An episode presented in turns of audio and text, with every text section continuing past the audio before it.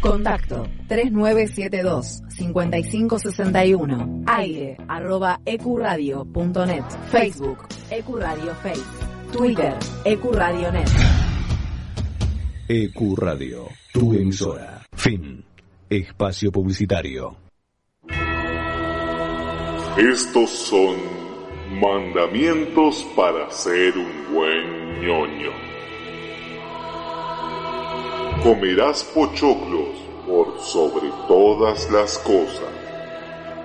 No desearás el videojuego de tu prójimo.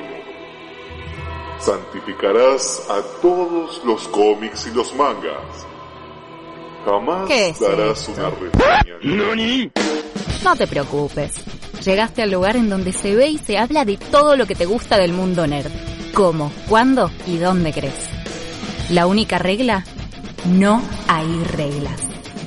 Noticias, reseñas, juegos y mucho humor.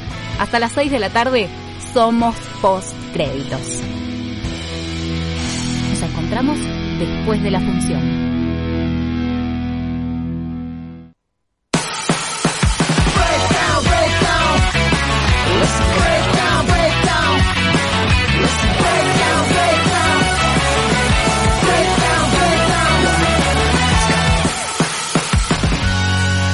Bienvenidos, bienvenidas a una nueva edición de Post Créditos. Mi nombre es Jonathan Carretero. Como todos los sábados a la tarde en E Q Radio de cuatro a seis de la tarde, te voy a estar acompañando junto a este hermoso grupo de ñoños para hablar de cine, series, películas, anime, manga, videojuegos y la mar en coche. Hasta las seis de la tarde por el aire de E Q Radio. Bienvenido, bienvenida en este, este día... no quiero decir hermoso, porque sería lo que diría la mayoría. A mí no me gustan los días soleados, pero es un día dentro de todo agradable, dentro de todo el calor que se puede llegar a venir, ¿no? Como te decía, no voy a estar solo durante estas dos horas, ya que primero me acompaña ella, la única, la que siempre está ahí al pie del cañón, la inigualable Noe Goldberg. ¿Cómo estás, Noe? ¿Todo bien ahí en la operación? Siempre, yo siempre le pregunto y no me puede responder. Es Hola. Una cosa que no... no me puedo sacar de encima que le hablo a la pared y espero que me responda. Eh... Pero bueno, como siempre ahí, haciéndonos el aguante, entendiéndonos un poquito a raya y, y, y cagándonos a pedos cuando uno tiene que cagar a pedos. Por otro lado también está ella, regresa la, la hija pródiga del programa, llega... la señorita Lord de todo lo que tiene que ver, la señora, más que Lord, de... de los monos chinos, de la gente con los ojos gigantes, de la gente que apaga las heladeras, me refiero a ella, a la señorita Jackie Tuñas. ¿Cómo estás? ¿Todo bien? Confirmo, confirmo. ¿eh? Hace poco descubrimos cómo hacer para bajar la térmica sin que se apague la heladera en el local donde laburo. Ok. Así que sí, eh, confirmo, los orientales apagan las heladeras donde sea que estén. Pero no venden comida. Ay, no. No, pero... guardamos, qué sé yo, gaseosa, leche, el tupper de la comida. Pan, salame. Claro, sí, salame, sí, exacto. Mientras cinco no de guarden... choclo, cinco de carne, cinco de choclo. La última es, es, es, es un mambo eso, o sea, mientras no vendan comida, porque capaz que decir, explicarle a la gente dónde, dónde trabajás, ¿no? Porque si no trabajo en un almacén. Local de comida y lácteos. Leche. ¿Qué tal? Leche, leche, mucha leche, dice Noé. ¿Qué tal, ¿Qué tal la semana, Jackie? Ay, por favor, quiero renunciar. Si alguien sabe de un laburo, por favor, avísenme. No aguanto más el ritmo de trabajo que, que, que estoy manteniendo. No, pero estamos haciendo horas extra porque si no, no vamos a llegar a con, ¿cómo se llama? Con los pedidos del Día de la Madre. Ayer despachamos setenta y dos paquetes. ¿Cuándo es el Día de la Madre? Porque la verdad que estoy re descolgado de esto. Eh, el domingo que viene, mañana no, el otro. Ok, bueno. No me listo. equivoco. Yo por ahora a mi madre no la, voy, no la puedo ver porque está, eh, digamos, desde que arrancó la cuarentena está en otro país, así que eh, no creo que haga nada particular. Así que creo que por este año, zafé. Por este año, un feliz, feliz día mamá, un collarcito de fideos y al cuerno. Claro, tal cual, tal cual. Que esa es, también es toda una, una cuestión, ¿no? Experiencias con madres, experiencias así eh, traumáticas con madres, creo que todos hemos tenido. Ay, este, sí, tal cual. Nos han, nos han marcado de muchas formas. Yo estoy acá tra- luchando con el perro de mi madre, que es el, el típico perro que vos le das la mano y te agarra el codo. Sí. Bueno, es ese tipo de perro. Dejá la vieja tranquila. Eh, la vieja es la otra que... perrita de mi, de mi mamá, que tiene como quince mil ochocientos años, es Mahoma hecho perro. Decías, la semana muy complicada del laburo, este, estás en un, en un local de ropa, ¿no? Estoy en un local de ropa de venta mayorista. Bien, bien. Imagínate el volumen de, de mercadería que manejamos. ¿Qué es lo que más sale? Ahora tengo curiosidad. ¿Qué es lo que más sale? Están, eh, hicimos unos shortcitos de lino, están saliendo súper bien. Después tenemos unas blusitas como con la manga japonesa que está estampa, que es estampadita, esa también voló. Todavía la siguen pidiendo, la hicimos tres veces. Y están pidiendo mucho pantalón de Morley, que todavía no hicimos, pero vamos a hacer porque se vendieron bien en invierno cuando los hicimos. Me gusta que te pusiste en personaje, ¿no? Te cam... No sé si se dieron cuenta ahí, no sé, no, vos, no sé si vos te diste cuenta, pero hasta le cambió la voz, ¿no? Es como que de repente ah. es como... No, no, porque estamos haciendo unas blusitas divinas, querido, que te van a quedar súper, súper top. No, reina, la verdad que la mercadería es... Sorry. Y Jackie... Yo...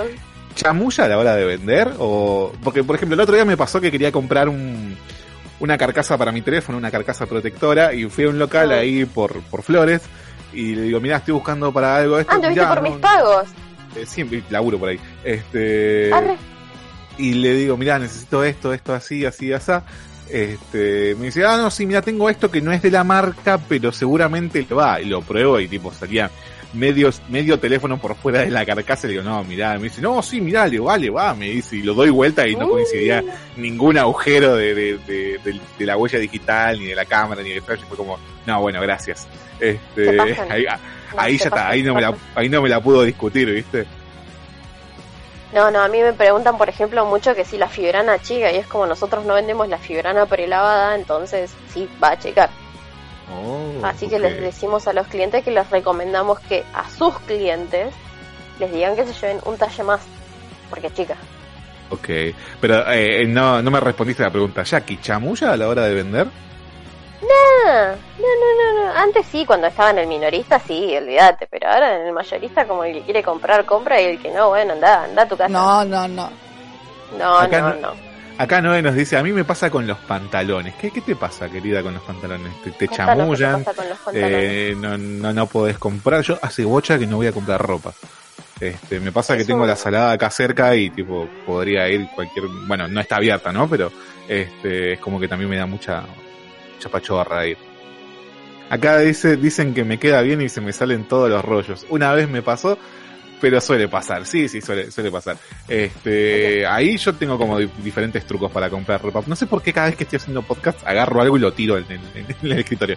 Eh, este, me pasa que llevo, viste, con la, la medida este, en un hilito. Anote señora, anote señor. Eh, agarro, mido la cintura del pantalón con un hilo y ya en vez de llevarme, tipo, no sé, el pantalón de muestra o lo que sea, porque encima hay que traer muchas cosas o viajes largos, me llevo un hilito y ya sé que tiene que medir de acá hasta acá. Acá no hay, te tira un bardo que dice las pocas ganas de trabajar de esa vendedora. Me muero. Yo no te puedo creer. No, es que comprar, eh, eh, ¿cómo se llama? Pantalones en Avellaneda, por ejemplo, es todo un desafío porque no te, no te los dejan probar, entonces no sabes cómo te va a quedar hasta que te los llevas. Claro, a menos bueno. que conozcas la marca, no, no es garantía de nada. Y sin ser tan puntilloso, creo que la gente, bueno, yo les recomiendo ese método que yo utilizo de también poner en la salada, no en todos los locales te podés probar ropa, y yo hago eso, tipo llevo un hilo, un cordón o lo que sea, que sé que mide exacto la cintura del pantalón, si ya me pongo muy quisquilloso, qué tan alto quiero que sea el pantalón, y también lo mido de alto, y ya está, lo marco, lo llevo, y digo, bueno, tiene que medir esto y esto. Después ya, terrible. Si me gusta o no me gusta, es más o menos lo que voy viendo en el momento. Este, pero bueno, eh, ¿hay regalo preparado para el Día de la Madre? Contame. ¿En mi casa? Sí, no sé, ¿va a haber algo? ¿Estás sí, pensando en a, algo? Le voy a comprar una billetera a mi vieja, a mi vieja fanática de las billeteras, tipo le regalo una por año más o menos. Porque la mujer quiere guardar todo, las tarjetas, las monedas, los billetes, entonces la billetera llega un momento que es como, señora, por favor, voy a hacer la automorición. Ok, ok. Y se destartala la pobre billetera.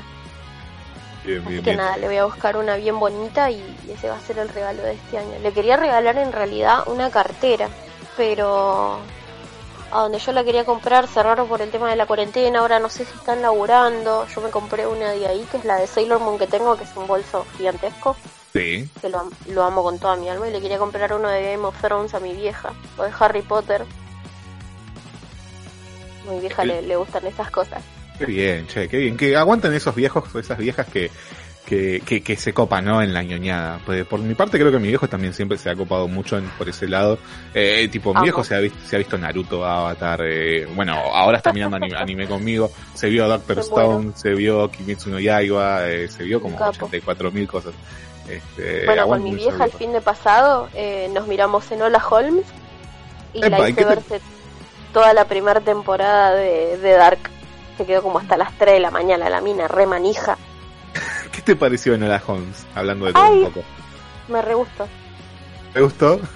Me re gustó. A ustedes no les gustó, ¿no? Eh, no, no, mucho no, no, no nos cayó en gracia. O sea, está bien, está correcta, está entretenida. Está, está linda. Este, para todo aquel que quiera escuchar nuestra opinión sobre Nola Holmes, no es demasiado tarde porque está en Spotify. Se me fue el, la red social. Está porque en Spotify. Está en error sí, cuatrocientos cuatro. Sí, sí, cargando, cargando. Hoy tengo un día súper difícil, súper complicado, pero bueno, como siempre vamos a hacer lo que se pueda. Eh, Te entiendo. Está ahí como todos los programas que hemos hecho hasta el día de la fecha. Y pronto, pronto, pronto va a haber novedades siempre y cuando se pueda.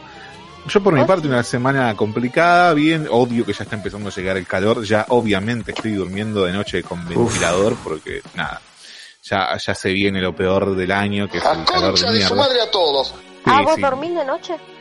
Eh, no, no, eh, no me entiende, trato de dormir aunque sea, porque la verdad que termino durmiendo cuatro o cinco horas como siempre, pero bueno, eh, no, no me entiende. Eh... No, eh, sabemos si, si, si se vuelve la radio, sabemos que, que si hay algo por ahí, por ese lado, o, o todavía ¿Vale? nada. ¿Ok? ¿Tenemos eh... ganas ya de volver? Sí, no, sí, sí, no, sí, no. Parece uh. que no, ok, bueno. Este, la verdad que tengo unas ganas de volver a la radio que me estoy muriendo. Pero bueno, semana complicada con calor.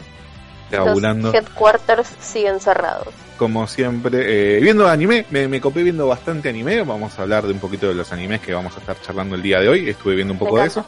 Empecé a ver uno que lo vi y dije, ay, ojalá ya se estrene, que no sé qué, y, y cuando me doy cuenta, tres temporadas ya tenía clavadas, y es como, bueno, no. mejor, que es Golden Kamuy, que, que, que la verdad que dentro de todo lo estoy disfrutando bastante, su primera temporada, pero vamos a ver para dónde va.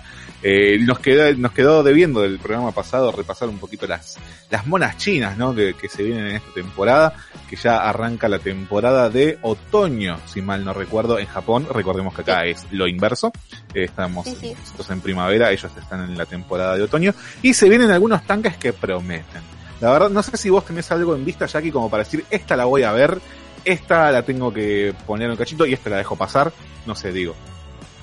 No, yo lo único que estoy esperando es la segunda de Beastars, que aunque ya estoy al día con el manga, creo que me faltan los últimos capítulos, eh, ya estoy al día. ¿Pero Beastars no terminó el manga? Quiero ver animado ya, si no me equivoco sí. Si no me equivoco sí, por eso no estoy entrando a ningún lado porque me voy a comer unos spoilers de la hostia y lo estoy leyendo por Manga Owl, creo. Ah, ok. okay. Después, después eh, off the record te paso una aplicación para leer manga eh, en el teléfono. Ah, ahí está, a... Tachiyomi. Ah, esta, esa es la que te iba a recomendar. Esa, ¿no? Sí, sí, sí, sí, sí, sí.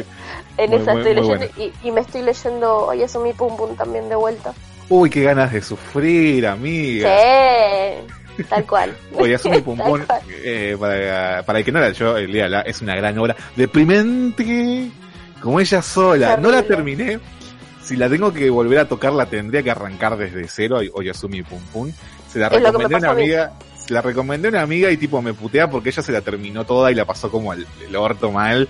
Y, ah. y yo la dejé tipo a tres cuartos ya tirando para el final. También la, la he pasado muy mal, pero, pero... Yo creo que debe estar por la mitad más o menos. Pero no tuve que pasar por todo este tema de, de, de la mudanza y eso. Estoy muy tentado de, de comprar su versión física, ya que fue editada por Ibrea hace un par de años acá en el país, y no está tan cara si la conseguís de segunda mano o si la encontrás en alguna librería que no actualice los precios constantemente. No está demasiado cara, entonces no, tengo muchas ganas de, de entrarle a, a Oyasumi Punpun. Pero bueno, hay, hay una PlayStation cinco que me está esperando a fin de año, entonces este mucho en gastos no me puedo meter. Tema... de la mudanza, encontré mi colección de lásers. La revista Láser. La revista Láser. Las sí. tengo ahí, no sé, algún día las voy a agarrar y les voy a pegar una ojeada de vuelta porque... Eh, yo todavía no, las tengo en, en mi biblioteca. Debo tener, eh, y si se me escucha raro es porque me estoy girando para ver la biblioteca porque nada, porque soy imbécil. Eh, debo tener unas cuarenta revistas más o menos de Láser. Más o menos, sí, por ahí andamos. Este, después hacemos un... Eh, como las figuritas, ¿viste? Cambiamos la, las repetidas y... Ay, pero sí, me encantaría. Me, la primera que me compré así, que me que recuerdo que la leí y la releí y la releí y la releí y le saqué dibujos. O sea, no que le saqué tipo le corté, sino de que dibujaba directamente de la eh. revista. La leí yo, la leyó un amigo, la leyó una amiga, la leyó mi viejo. Eh, es la de el especial de Naruto. Fue ese tiempo en donde empezaba a ver anime de forma más asidua y le entré como loco a Naruto, y cuando salió el láser de Naruto, a lo loco. Olvídate, ¿La, la Plus? Sí, sí, sí, sí. Eh, eh, Láser tenía como esas ediciones especiales sí. donde era toda la revista dedicada a una serie. Creo que tuvo de Sailor Moon, de Sakura Card Captor, de Rurouni Kenshin, de Naruto y de Dragon Ball. Después si hay una más se me, se me va. Pero bueno, era como tenía la... que ser una gran serie. La Láser Plus dos, que es de Evangelion. La tengo. Después tengo la Láser Plus cuatro, que es de Los Simpsons. La tengo, esa sí la tengo. Y, y tengo la Láser Plus seis, que es de Saint Seiya. Ay, esa no recuerdo si la tengo, no sé. eh, igual, eh, ¿vos qué decís? ¿Que vuelva a Láser o que no? Ya, ya es algo del pasado. Ah, es que... No sé, yo creo que el, el humor que tiene es muy de la época. No sé si sería tan apto para la generación por la que estamos transitando en estos momentos. Ok, eh, sí, igual eh, creo que Láser tenía también como esa cultura media memística, ¿no? En donde tenías sí. un chiste con una imagen, era como los memes de Tal nuestra cual. adolescencia. Porque esa, esos eran los memes tiempos, de nuestra época, olvídate. En mis tiempos los memes eran los de Láser. Este... En mis tiempos para ver memes teníamos que comprar una revista que salía un peso con setenta y cinco. ¿Te acordás? Este, que la vendían en Entelequia. Yo me acuerdo que acá en una feria cerca de casa también he comprado cantidad de lásers eh, sí, humanos. Yo, yo he encontrado no, no, no, lotes en librerías y era así, vení, dame para acá. No sé, cinco láser, cinco pesos, deme todo. No me importaba que, que, que ya estén pasados de moda por, o que ya estén caducas porque eh, sigue garpando. Me acuerdo que en uno de mis primeros laburos, laburaba en una, en una quiniela. Y cuando cobraba una vez por semana, ponerle, cobraba los viernes, y yo los sábados a la mañana me iba a una feria acá cerca de casa y compraba mangas de Slam Dunk, que todavía no pude terminar la colección, eh, y, y revistas láser. Y, y ahí estaba, estaba chocho, porque leía mucho en ese laburo, porque tenía mucho tiempo solo y libre. Entonces, eh, me, me, me gustaba hacer eso. Qué lindo. Así, yo, cada tanto, eh... viste, es como que, como que quiere volver Revista Láser, como que se anuncia, viste, en una falsa. Es como la película de los simuladores. Siempre vale. está ahí, que se está por hacer, de que van a volver, que qué sé yo. Pero bueno, yo creo que no, que, que estoy de acuerdo la con vos. La franquicia de Monster High. Claro, es, es, es, es un monstruo muy de su tiempo, eh, vale, hablando de monstruos. Este, que también, bueno, ese es un producto de nuestra, nuestra adolescencia. Era una cosa también de cómo recomendarle a un amigo una serie, de che, mirate esto, o, o mismo, no sé. Era muy de llevarse a la secundaria, leerla en el, en, en el eh. salón y caer, che, ¿qué estás leyendo? ¿Viste? O, o, o che, ¿qué Mal. onda eso? Mal, tal cual. Yo había arrancado a laburar eh, a los diecisiete, me conseguí mi primer laburo, salía del colegio y me iba a laburar, mediodía. Eh, me llenaba de orgullo porque me, me garpaba mi educación yo misma. Ese último año de escuela me lo pagué yo con mi laburo. Oh. Y... era salir eh, de mi de mi casa y caminar al colegio. Yo iba al San Cayetano de Liniers y pasaba por una esquinita donde había un puesto de diario muy chiquitito y, y le decía al, al kiosquero, tipo, ¿tienes lo mío? Como si le estuviera comprando, no sé, falopa. Y me pasaba la láser y yo le pasaba los diez pesitos. diez pesos. Eh, a veces te pones a pensar en los precios y es ridículo, ¿no? Estar en la economía no era lo que era en ese momento, y nosotros no. tal vez no ganábamos lo que ganábamos en ese momento, pero... No, ni ahí. Recuerdo que mi primer manga, que fue el tomo uno de Hellsing, eh, colección que por suerte pude completar en su momento, eh, me salió, creo que cinco o diez pesos. O sea que hoy no existe. Tal cual. Yo tengo los de Paradise Kiss acá, que fueron los primeros míos. Tienen los precios puestos. A ver, para, dame un segundo que saco uno. Dale, dale. Este... Ya te confirmo cuánto estaba. siete con cincuenta, ¿eh? siete con cincuenta. Cuando los céntimos valían algo.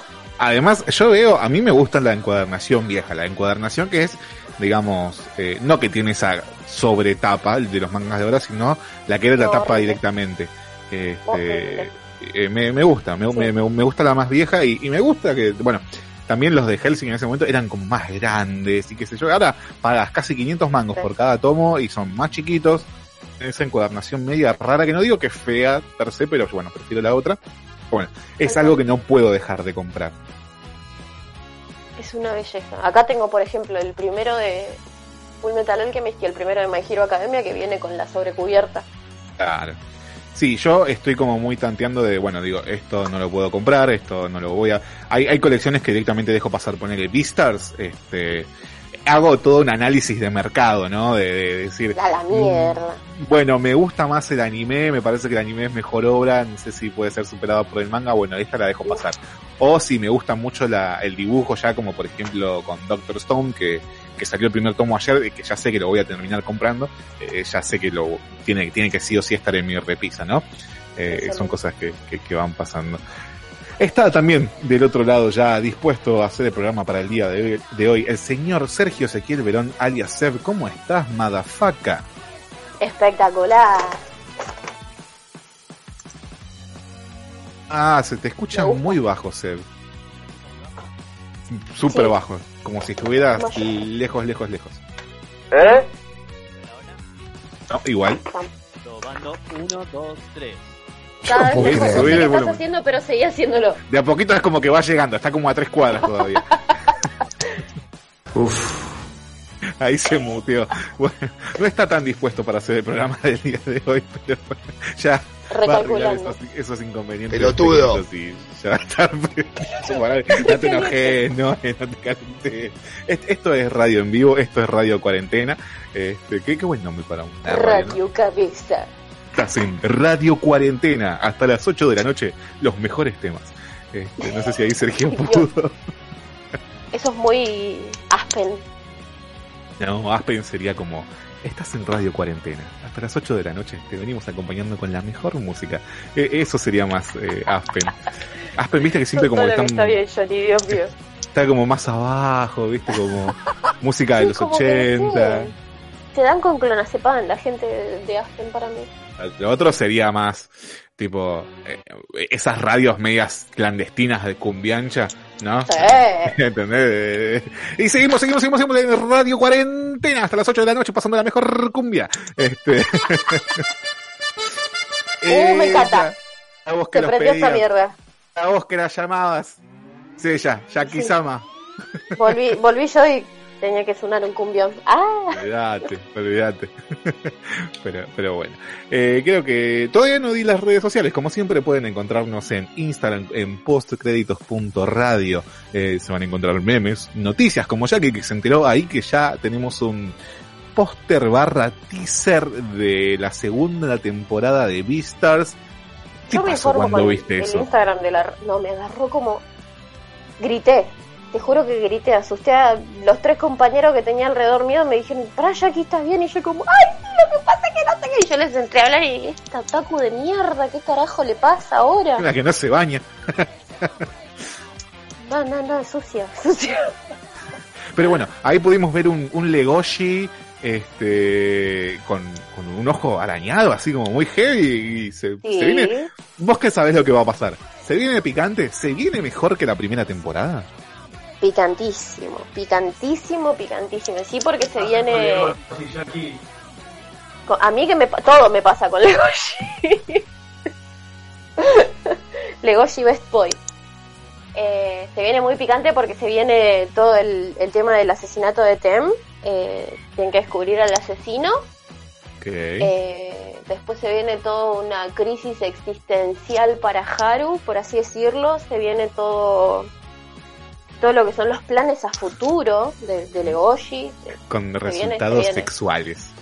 Esperemos. Estás tipo Homero, tipo el ángel ahí, tirando toda la trama futura. Han pasado... ¡Pela la maldita naranja! Es remolista. Y Haru va a tener una, una pregunta sobre, sobre el futuro de, de Beastars, pero sería re spoiler para todos los oyentes. Entonces, no, como ya que después te voy a agarrar por inbox. Sí. Eh, eh, eh, si vamos a hablar de Beastars, mi D M está abierto para absolutamente todo el que quiera hablar de, de, de mi bebé Legoshi. Hablando de tus redes sociales, Toc, ¿dónde te podemos encontrar? ¿A quién? Ahí. En TikTok, ¿dónde te podemos encontrar hablando de ah, redes sociales? Ah, Doc, entendí. Me pueden encontrar en TikTok. Ahora no estoy subiendo nada porque la verdad no, no, no tengo dónde grabar. Me cansé de este tengo mundo, que... de su gente. Tal cual. Pero sigo viendo viendo cosas y stalkeando cosplayers. Me pueden encontrar como Jackie Sama, Jackie J A Q I I Sama, como suena. Y van a encontrar mucho mucho humor y un poquito de, de, de psicología, muy poquitito, pero más que nada humor. Ah, bien, bien, bien. Bueno, ahí ya tenemos para...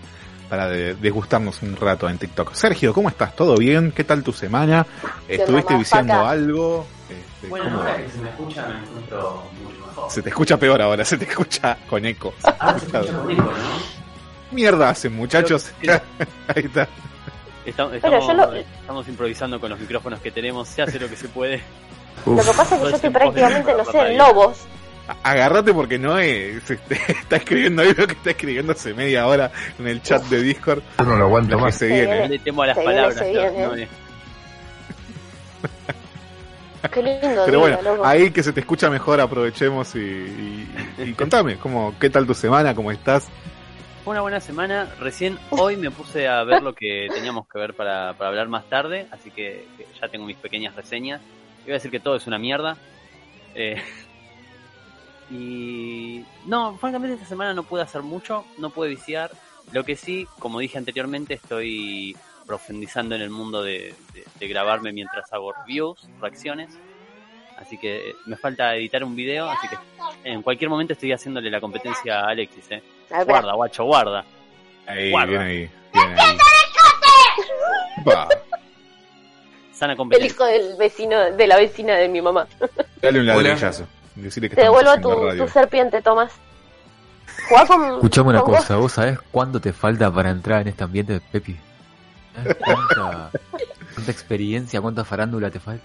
Y quien acaba de entrar cual, cual sicario amenazando a un nene de cuántos, cinco años, es el señor Alexis Tinti, eh, nuestro Lord de los Mongols. De YouTube, Lord of the Mongols. ¿Cómo estás? Bueno, voy a decirles que, en primer lugar, eh, conozco varios pibes de cinco años que necesitan ser... Este... Uy, la puta madre. Regidos. Intimidados. Claro, intimidados. Intimidados bajo tierra. Todo bien, chicos. La verdad que todo, todo bastante bien. Acá estoy con el, con el doctor. Dame un segundo. El doctor. Silencio el micrófono. Silencio el micrófono. Ahí está. Ya con, con, con el doctor Sergio tomando unas sandes. Estuvimos viendo anime hace un rato. Oh, Estamos... qué rico. Perfecto, mi vieja no chico. me deja escabiar. ¿Cómo que tu mamá no te deja escabiar, Jackie? Mi mamá no me deja escabiar. Le dije, ahora llego, me compro una birra. ¿Por qué te vas a comprar birra? Te he mandado de Lima en la heladera. Señora, usted tiene una percepción de la bebida muy confundida. Errada. Señora, ¿usted vio quién es su hija? Señora, ¿usted sabe con quién está? Usted se tiene que arrepentir de lo que dijo. Tiene que arrepentir de lo que dijo, señora. Ma- mamá, ¿me compras una brama? Hay brama en casa. La brama en casa. La brama vale, era hermoso. una una chocolatada. Sí, sí, sí, sí. Tal cual. Pero, pero bueno, creo que la ya... La brama era una Quilmes Liver. Hemos dilatado, creo que demasiado, la presentación. Es momento de pasar, de que nos enteremos así rapidito y cortito lo que son las noticias más importantes y sobre todo sexys de la semana.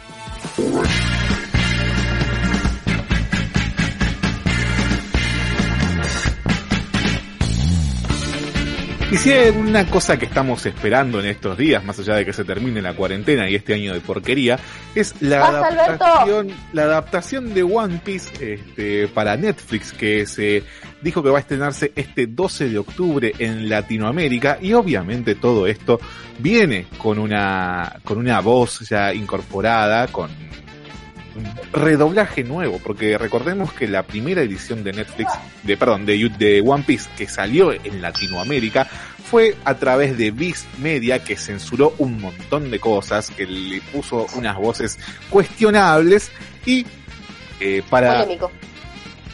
Echar agua al fuego, o más bien nafta, el estudio encargado de hacer este redoblaje de One Piece a través de Netflix Eh, salió con un video en donde nos muestra lo que son las voces de por lo menos los cuatro protagonistas de los primeros episodios, que son Luffy, Nami, Zoro y Usopp.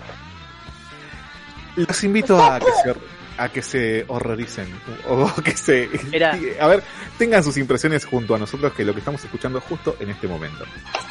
Así que entonces esta va a ser nuestra insignia, ¿eh? Muy bien. Usopp ahora pinta una en la vela. ¡Sí! Muy bien, estamos listos. Esto es básicamente eh, a grandes rasgos. Eh, vamos igual un poquito más desde el principio. Esa era, esa era Topa. A ver, ¿quién, ¿quién es ese? A ver, vamos a jugar un poquito. ¿Quién es ese que Ay, acaba de sonar? Que sonaba así como... Mi... es no, parecido igual. Oh, buenísimo. ¿Eh? yo, yo quiero escuchar la opinión de Seb, que es el, el, el gran fanático de One Piece acá. Este, ¿Se viene que... la puteada? Sí, se viene, se viene la puteada. Bueno, mientras Vayan, se conecta... todos a la concha de tu madre. Okay. A ver, no, de vuelta. Como la vez anterior, anterior no voy a pecar de purista de porque escuché la primera vez One Piece con el audio español latino y que ahora estoy con el japonés. Pero no está bien lo que hicieron. Seamos sinceros, no está bien. Es como, eh, dice, es como dice acá Alexis, es, tipo, es Topa. Vos es juega mucho con la caricatura. Y, y bueno, ¿Eh? también... One Piece en su principio es muy caricaturesco, tampoco nos hagamos de que eh, no están no, no, redoblando no, a los hermanos no, Coen. No, no hagas, no entres en esa postura, está mal. No, a ver, los personajes de One Piece todos tienen mucha personalidad y si bien es verdad que son una caricatura, no son una caricatura genérica. Tienen que tener personalidad las voces, es como el fucking trabajo de los seiyuu. El que me suena particularmente, más allá de Usopp, que bueno, es como súper caricaturesco, no me lo creo mucho, es Luffy, ya que recordemos que eh, el personaje originalmente está doblado por una mujer en Japón, pero acá es como que no se termina de desprender esa tesitura femenina de la voz de Luffy y se nota mucho. Mira, escuchalo un toque. Es no binaria.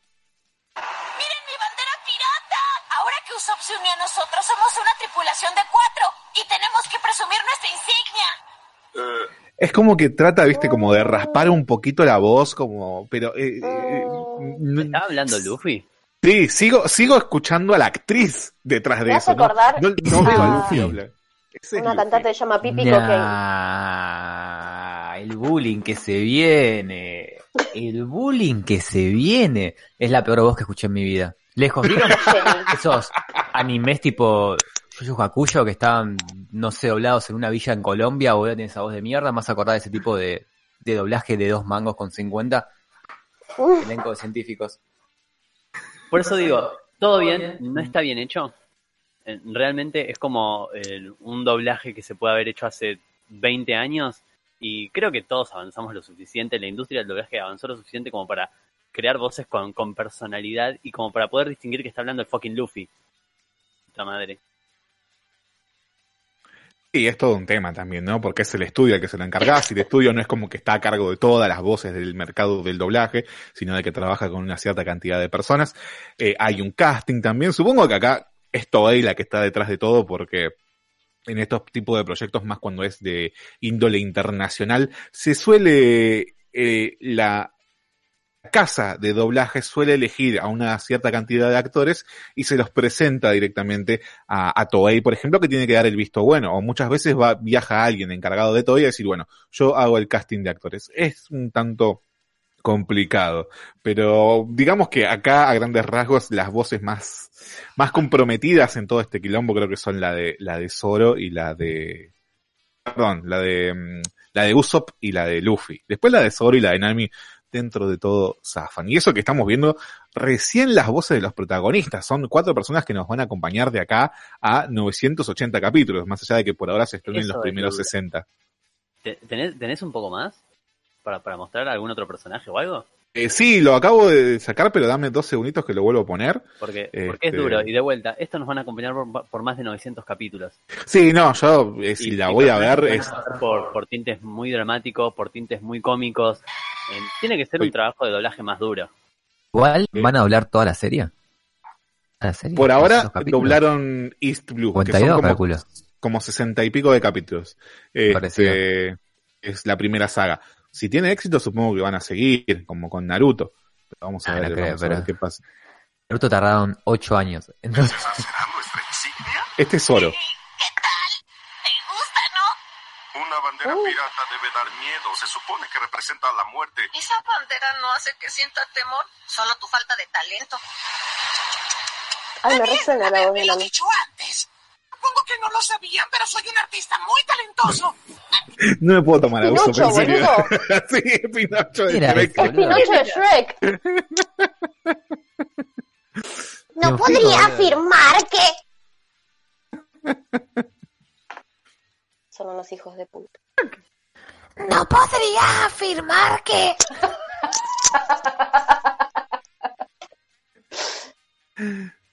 Sí, sí, falta que digan, no le voy a cambiar hasta que aparezcan Shrek y Fiona.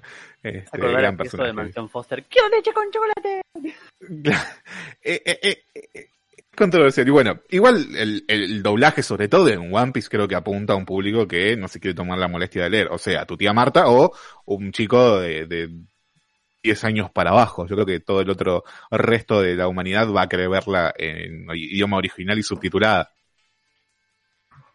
Estoy, claro. estoy de acuerdo, sí, si está doblada es porque es para un público que no quiere leer, estoy por ciento de acuerdo. ¿Me ofreces este doblaje? ¿No? Nada, es que si me ofreces este doblaje, o sea, sí, lo voy a ver, lo voy a ver en el idioma original subtitulado, no me queda otra. Me estás arrinconando contra la pared, boludo. Pará. Sergio está, está enojado de verdad, no me quiero mentir, está como... Está rojo, es que... Eh, eh, Sergio y, y yo creo que hemos, es un compromiso One Piece, sobre todo en hoy por hoy con el poco tiempo y la, la gran cantidad de, de series que hay.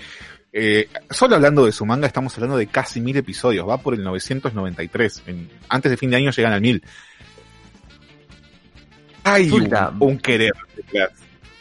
¿Van a hablar eh, toda, toda la serie full o, o van a ser tipo sacando los rellenos? Viste que ustedes me habían comentado que había una serie de One Piece que venía sin los rellenos. No, ah, esto es tipo hecho por fans, nada ah, oficial. Okay. Seguramente la van a doblar tal cual la manda Toei, porque esto detrás de todo esto está Toei. Ok, entiendo. Este, no, como bueno, te decía... No, no, no es una linda primera impresión para nada, pero bueno, también uno tal vez se termina acostumbrando. Eso también es un hecho. Si la, el que la empezó a ver con este idioma nunca va a notar la diferencia de lo que son las voces originales. Así que a claro. la larga...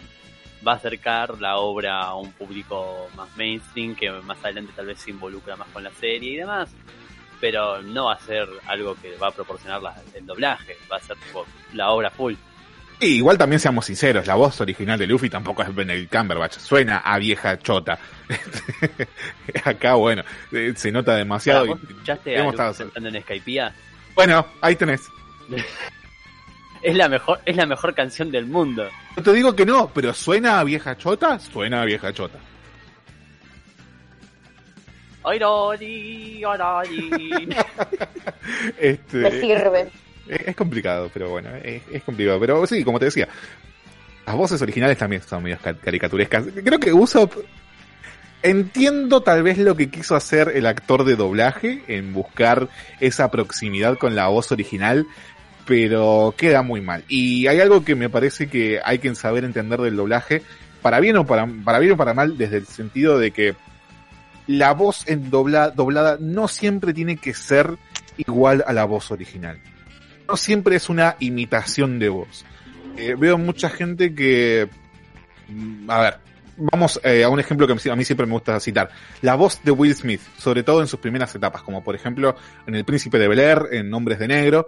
Eh, vos lo escuchás a Will Smith en original y es un tipo con la voz súper grave, eh, que tiene otra actitud delante de, del micrófono, pero cuando lo escuchás doblado, hay un trabajo de querer transmitir otra vibra por parte del actor de doblaje que sirve muchísimo y juega muchísimo mejor a favor de, de lo que estés viendo, ya sea Príncipe de Bel-Air o Hombres de Negro o, o ese tipo de, de cosas que hacía en ese momento. Entonces, creo que el doblaje también hay ciertas personas que todavía no entienden de que no tiene por qué ser una calca.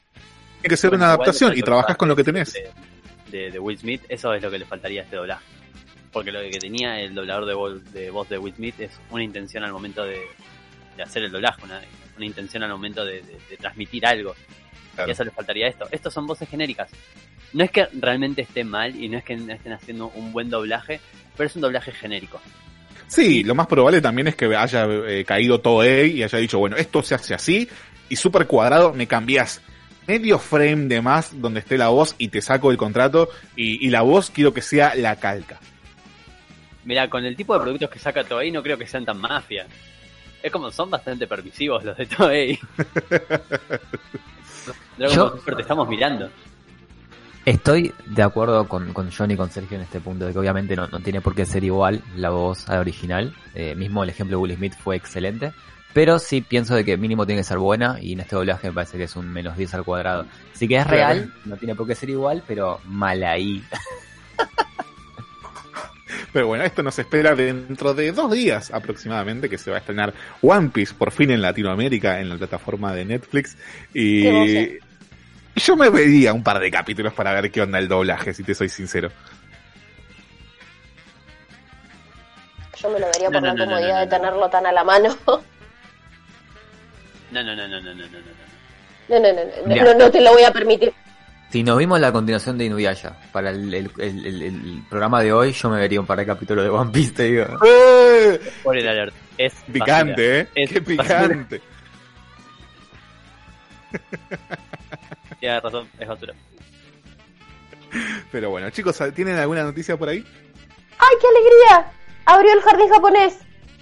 Ok, ah, buen dato. ¿Sí? Abrí el jardín japonés, acá, acabo de toparme con la nota. Protocolo para el paseo, único ingreso sobre la avenida Berro, esquina Casares. Previo al ingreso, los visitantes deberán formar fila respetando la distancia mínima de uno punto cinco metros entre cada persona. Se tomará la temperatura de los visitantes antes de ingresar, siendo su límite treinta y siete punto cinco grados.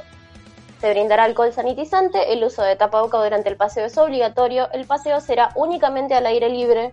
Habrá un solo sentido de circulación señalizado y asistido por el personal del jardín, y habrá una única salida sobre la avenida Casares y Libertador. ¿Mira? Es, es, no es un paseo, es una pasarela eso. Es una pasarela, mal. Sí. No está Entrada mal. Entrada general doscientos veinte. No, eh, no. O sea, no está mal si, si sos realmente gran fan de Karate Kid y tenés mucha ganas de hacer un paseo armado por un... O sea, claro. está, está bien que esté la opción. Si te quedaste muy manija después de Cobra Kai... Claro. Si te quedaste muy manija. Está bueno quizá para los fotógrafos y para los profesores de algún tipo de arte marcial medio raro. Sí, eh, sí. Para el público en general me parece que un paseo está, eh, digamos, con un chaperón de por medio es medio raro. Sí, igual tampoco es muy distinto a lo que es una visita normal a lo que es el jardín japonés. Porque vos al jardín japonés entras, das una vuelta y te tiene que gustar mucho.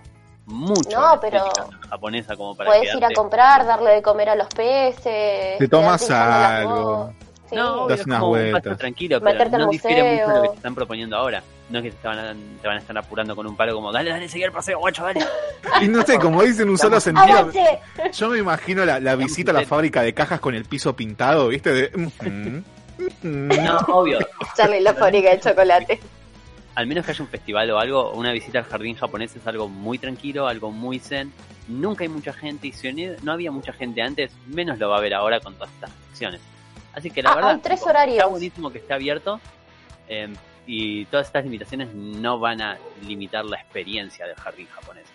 Y mm. todo esto lo estoy diciendo como alguien que le gusta ir a visitar esa mierda, ¿eh? Igual a mí creo que doscientos pesos se me hace como un poquito caro. A mí se me hace como un cuarto de helado. Ay, no, no sé si sí, es muy caro. Ni siquiera un helado en tu barrio, boludo. Está mil pesos el kilo. Sí, boludo, estamos... No, fuera joda. setecientos pesos está, está el kilo. Ah. Igual posta un cuarto hoy está mínimo. Creo que en, en, en Amarelo está como ciento cuarenta pesos. O sea, no estamos muy lejos.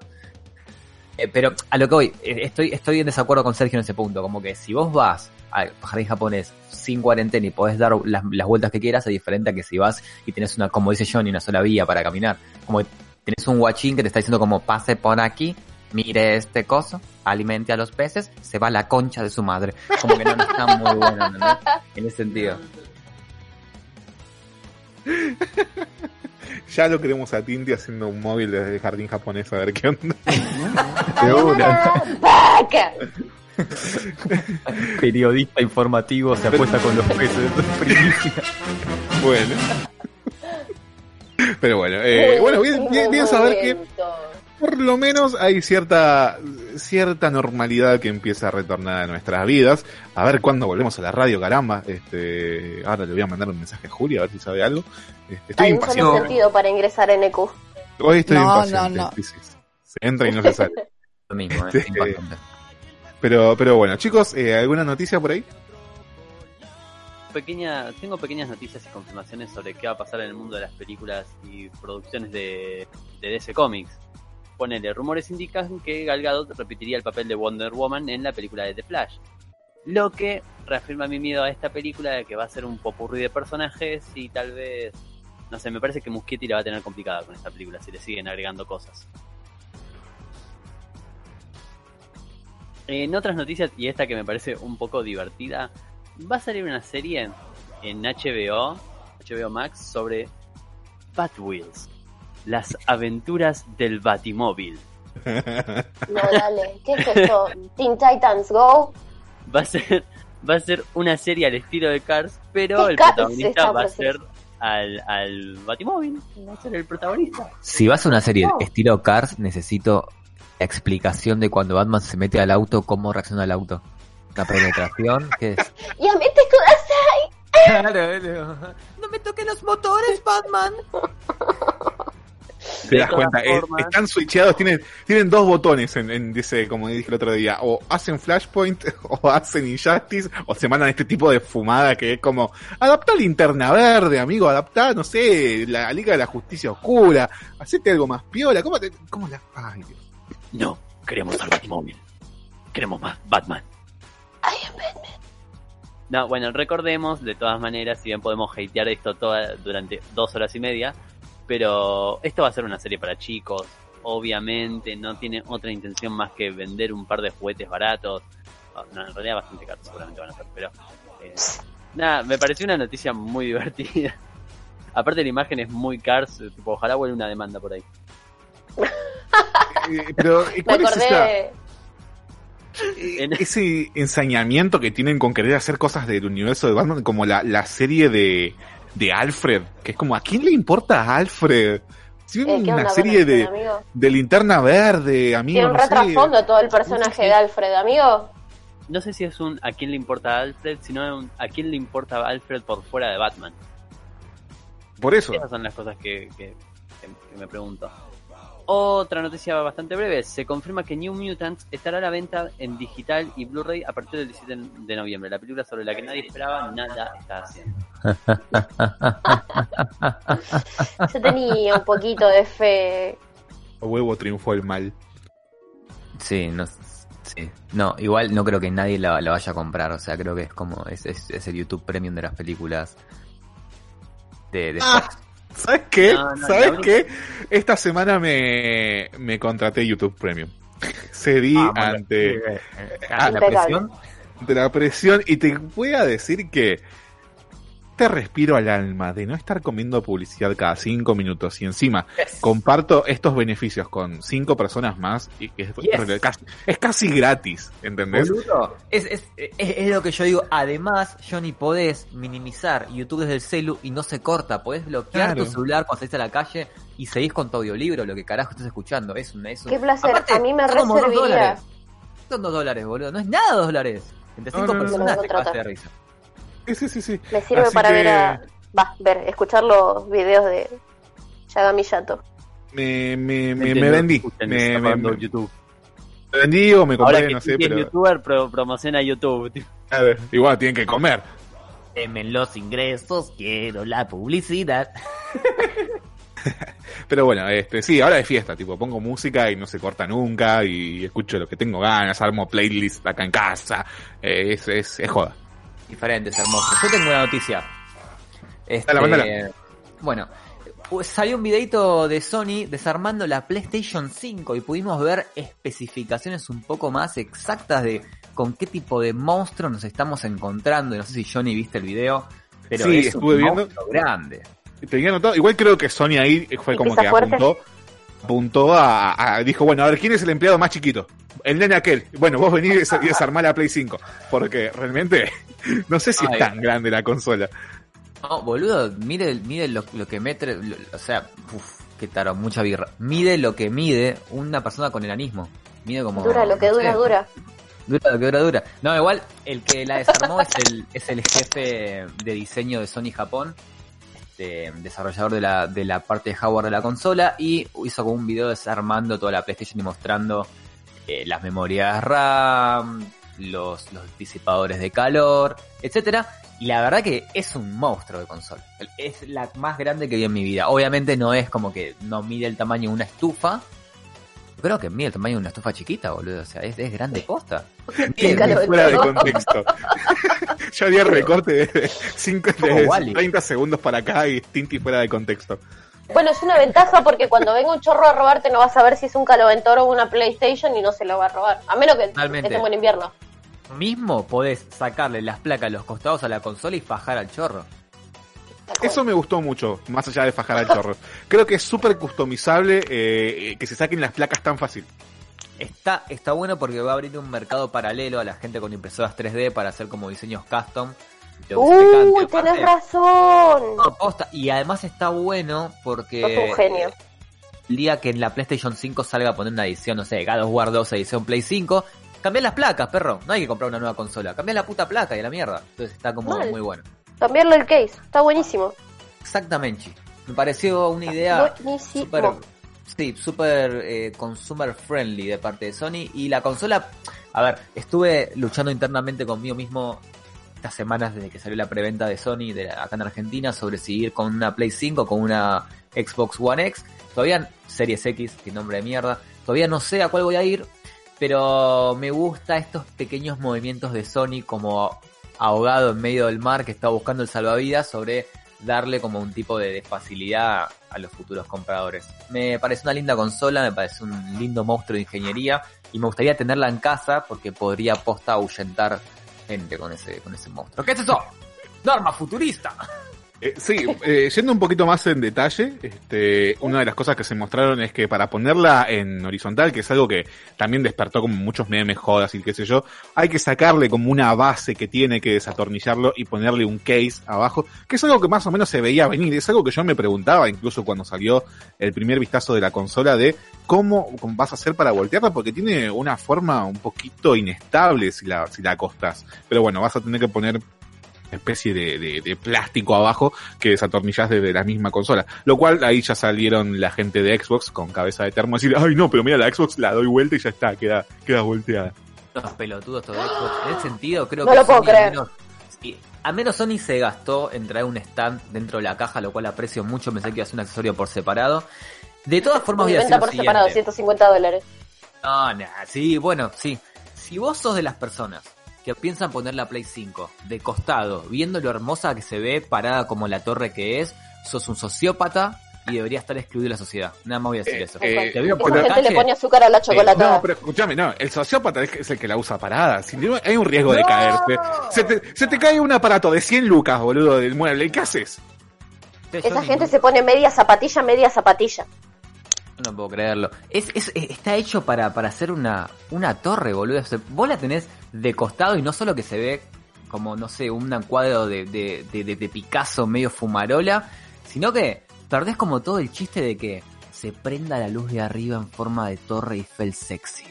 el hecho de que vos, no importa de dónde, de qué costado la veas, ves las placas blancas o customizadas, como vos quieras. Si vos ponés el stand, de, de, o sea, en forma horizontal, es el chiste. Porque te parece una placa.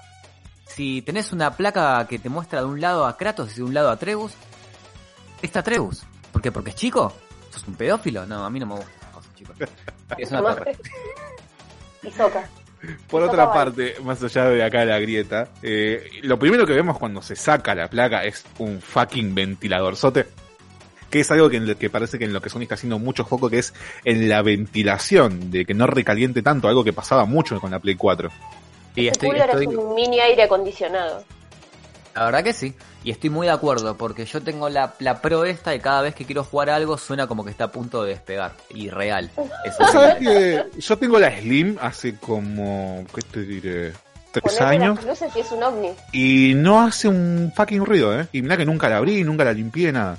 No, eso yo había leído que la Slim es como el, el modelo a nivel ingeniería, el mejor armado de todos, porque tiene la mejor refrigeración. Pero la, la Pro, todas las unidades que salieron vienen con este problema de que se, se calienta la consola y el cooler hace un ruido que es insoportable. Es como ese ruido que escuchás, Ay, no, que a nadie, Dios. Exacto, ese ruido que a nadie le gusta lo hace la, la Pro. Así que me parece bien de que hayan metido un buen disipador de calor gigante y una turbina de, de avión adentro de la consola para que no haga ruido. Parece que es la mejor jugada de Sony lejos. Este, mientras se pelean los perros con la gallina, no sé en la casa de quién, este, seguimos contando las especificaciones de la Play cinco. El campo, eh, bueno, no lo entendería. Esto, esto del, de que es más grandote, insisto, va apuntada a que tenga una mejor disipación del calor. Por eso supongo que es tan grande, más allá de que creo que el empleado de Sony era medio petacón, la, la consola es grande.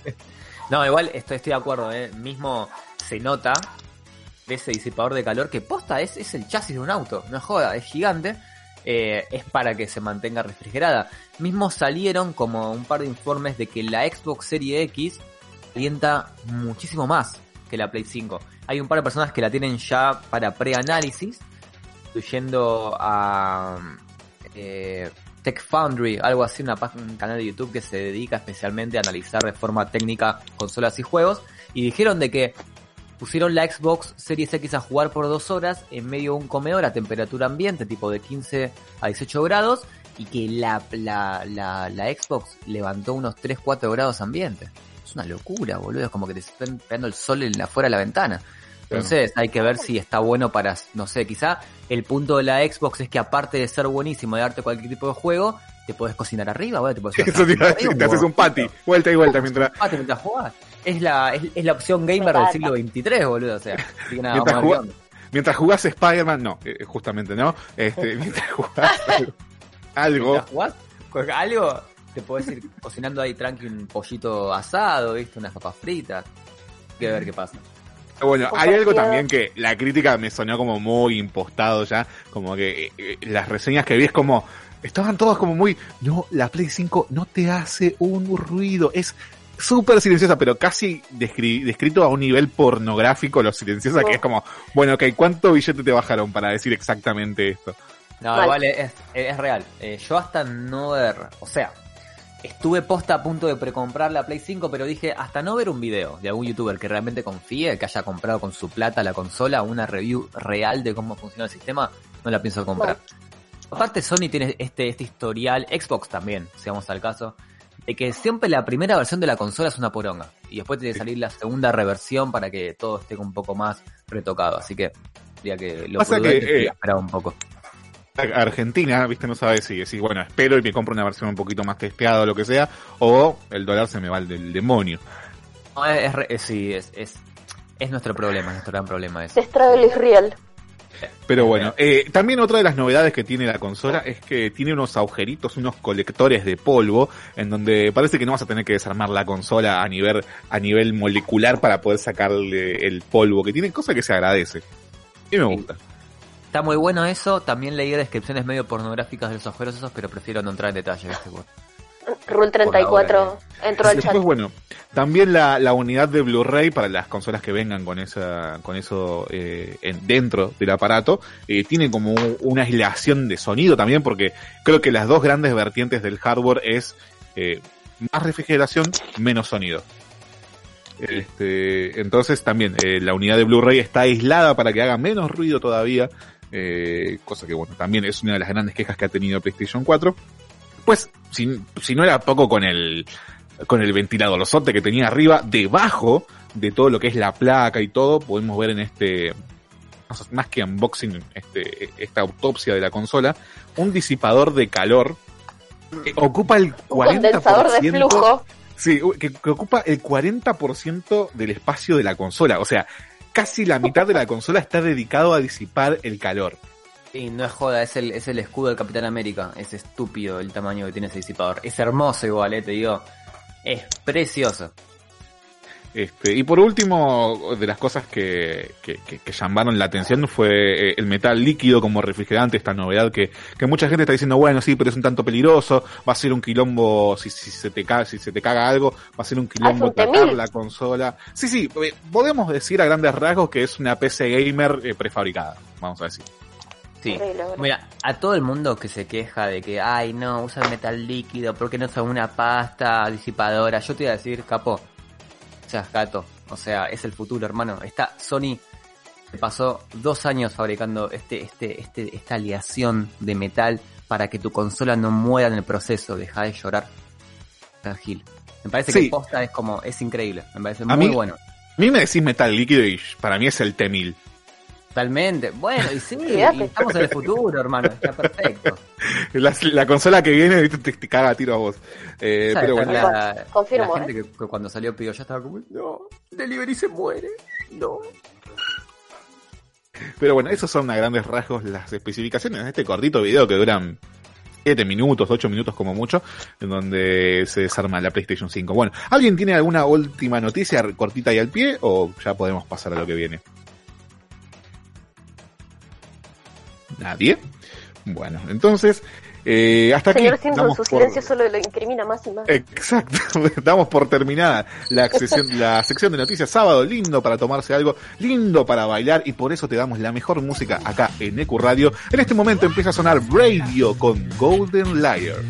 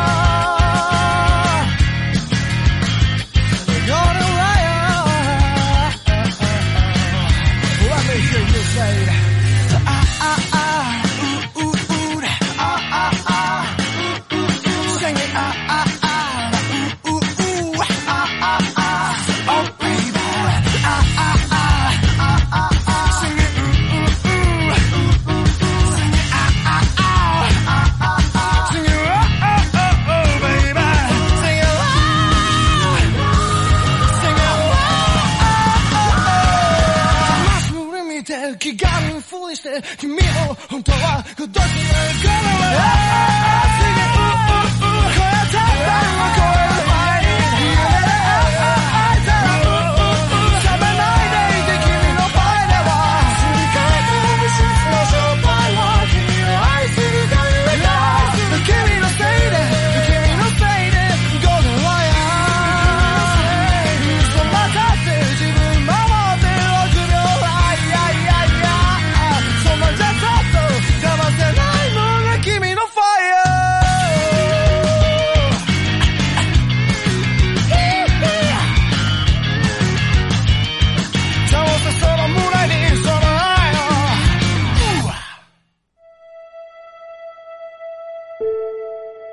cansado. Llevas más de un año trabajando. Tuviste un veinte veinte complicado. Un descanso inevitable. Eso es lo que necesitas. Para ver el amanecer de un universo agradecido. Lo vas a disfrutar como no lo podés imaginar. Espatanos Resort.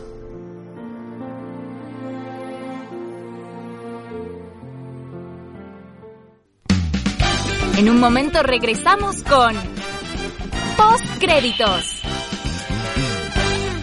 Inicio. Espacio publicitario.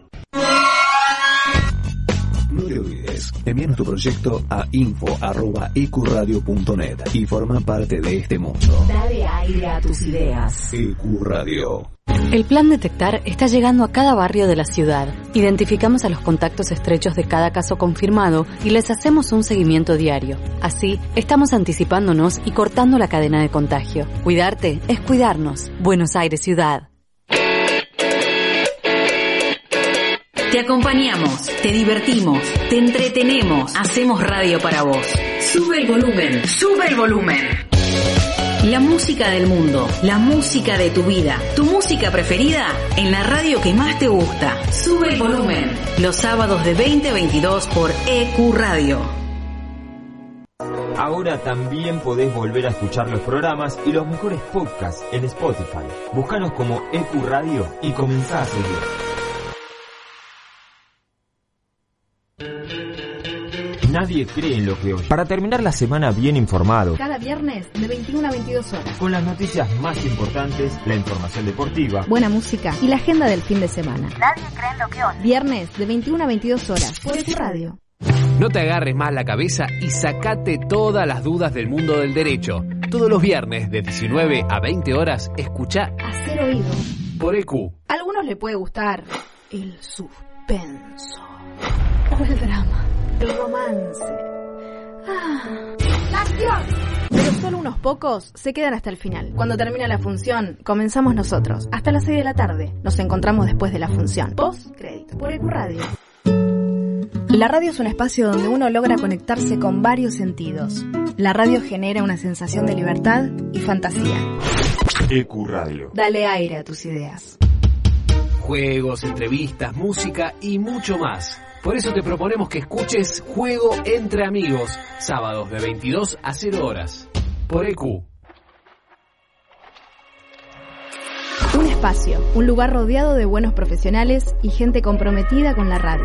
Te invitamos a formar parte de la familia de E Q Radio. Envíanos tu proyecto a info arroba e q radio punto net. E Q Radio, dale aire a tus ideas.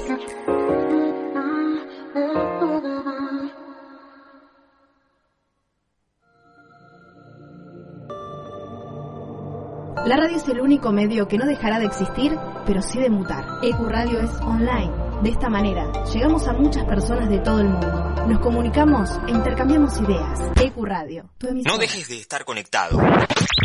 E Q Radio en Facebook, en Instagram, en Twitter. Búscanos con E Q Radio. Divertite, conectate, conocé todo eso y más por E Q Radio. Todos los sábados de catorce a dieciséis horas, Cruce Peligroso. Bandas, exclusivos, entrevistas. Cruce Peligroso, por E Q.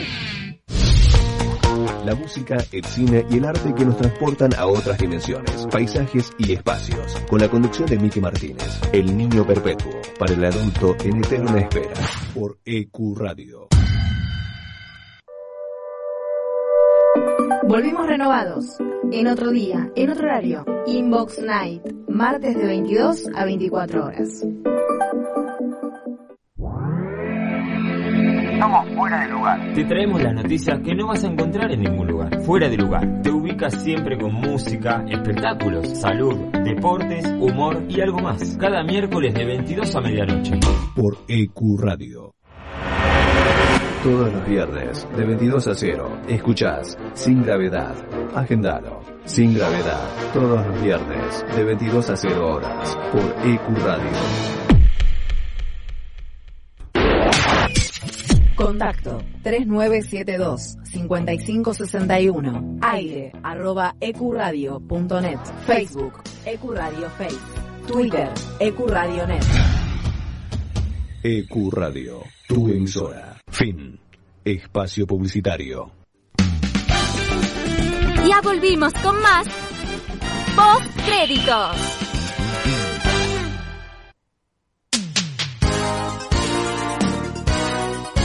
Estamos en el Spa Thanos Resort y el Titán Loco te va a comentar los beneficios que tenemos. Bueno, Pepe, en primer lugar tenemos la caída libre con la Gema del Alma. Pero eso no es todo, ofrecemos paseos espaciales por Asgard, Vormir, Midgard con la Gema del Espacio. Si usted es una señorita o un señor muy avejentado, tenemos tratamientos anti-age con la Gema del Tiempo. Además, tenemos terapia antiestrés con la Gema de la Mente. Y por si eso no es todo, tenemos medicina alternativa con el señor Strange con la Gema del Poder para, bueno, darte más poder. Y me refiero ahí abajo. La mejor relación, calidad-precio. Es bonito, ¿verdad? Perfectamente equilibrado, como todo debe estar.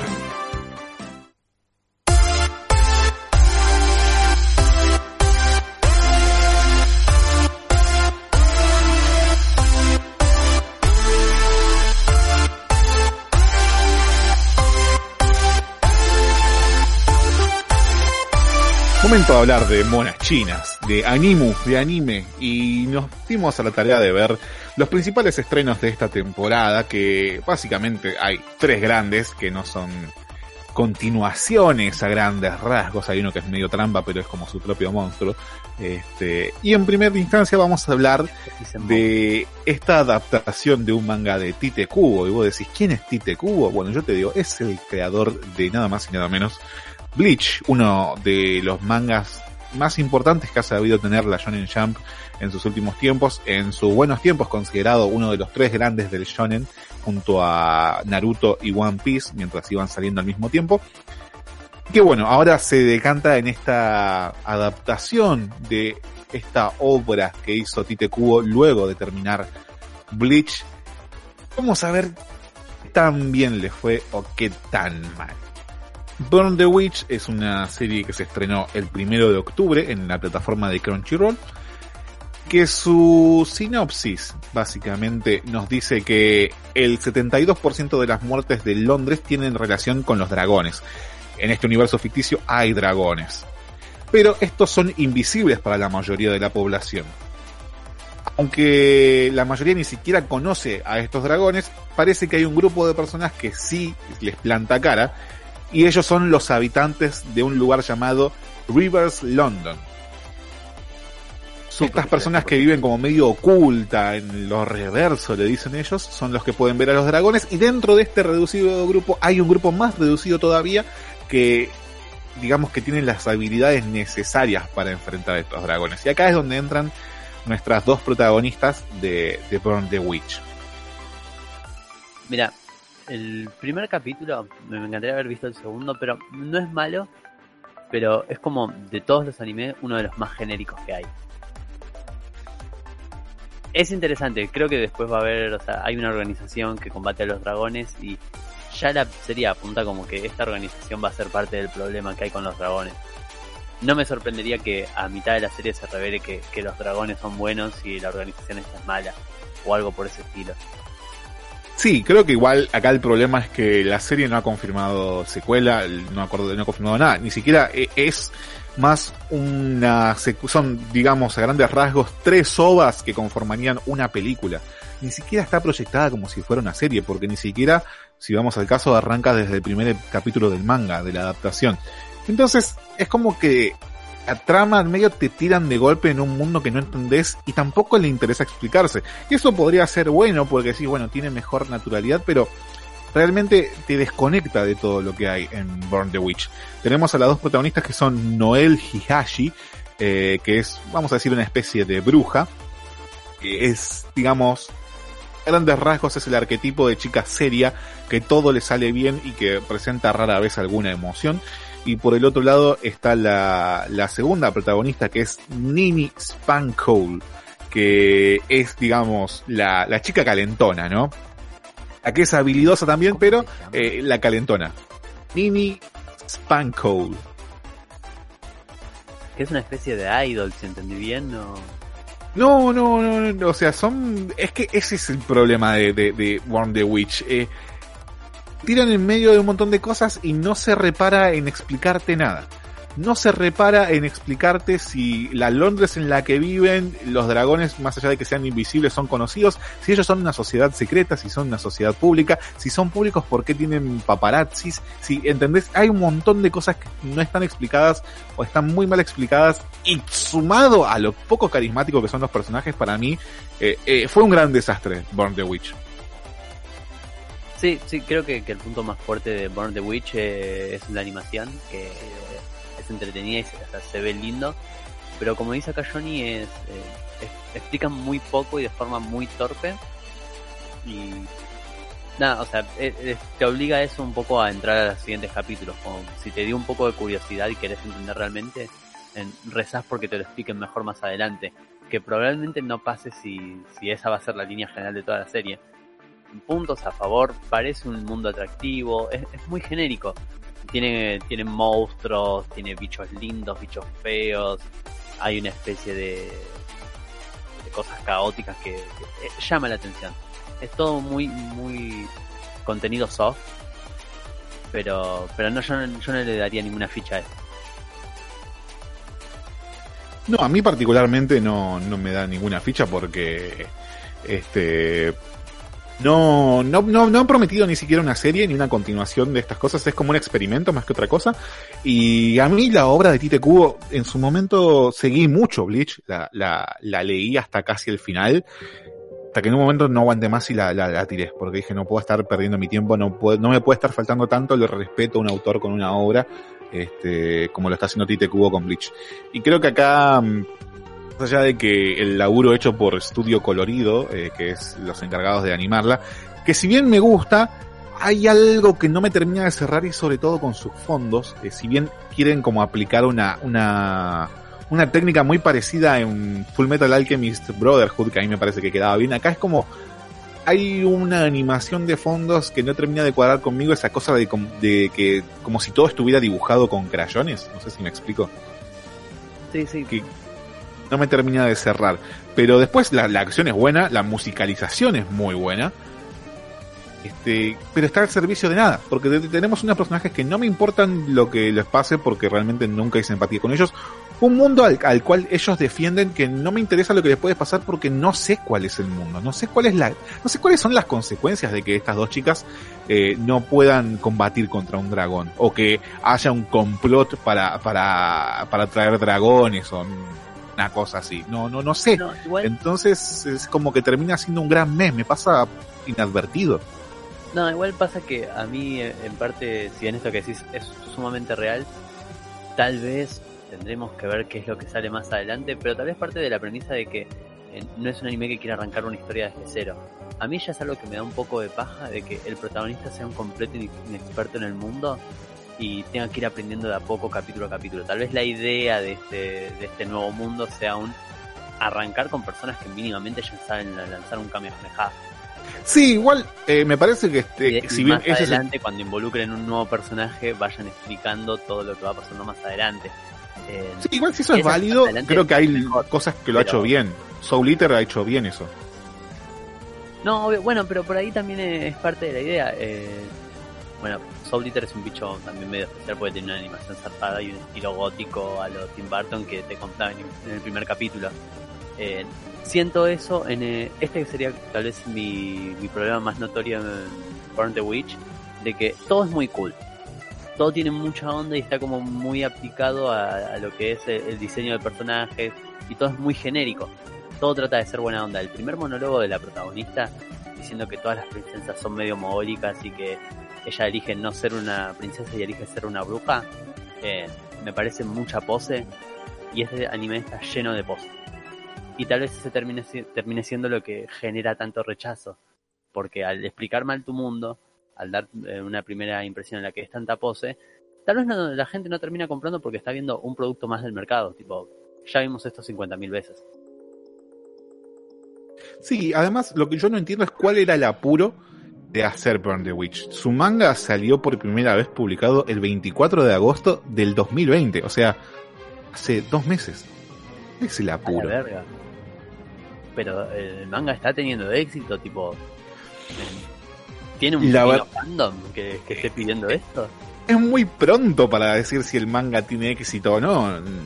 La Shonen Jump te da aproximadamente unos diez episodios como para ir testeando a ver qué es lo que está bien o lo que está mal con tu manga. Qué sé yo, la verdad que, insisto, eh, tengo el estigma también de Bleach encima, que son, no sé, fueron bocha de capítulos que me fumé, y la obra en sí la, la considero no solo regular, sino tirando a mala. Eh, ha, ha, ha sabido tener grandes aciertos Bleach, por ejemplo, eh, pero después eh, tiró todo por, la, todo por la borda, y no veo que acá cambie algo. Sí, algo que sí me gustó, pero creo que es más responsabilidad de del estudio colorido, es eh, el diseño de personajes. Me pasó, me pasó muy poco de verlos si, similares a lo que era Bleach. Y a mí en Bleach me pasaba de que me, se me hacían como que eran todos el mismo personaje con diferente pelo, con diferente corte de pelo. Eh, y no entiendo cómo hay gente que dice, no, porque Tite Kubo es un zarpado dibujante de manga, es uno de los mejores tres dibujantes. Es como, no lo entiendo. La pija.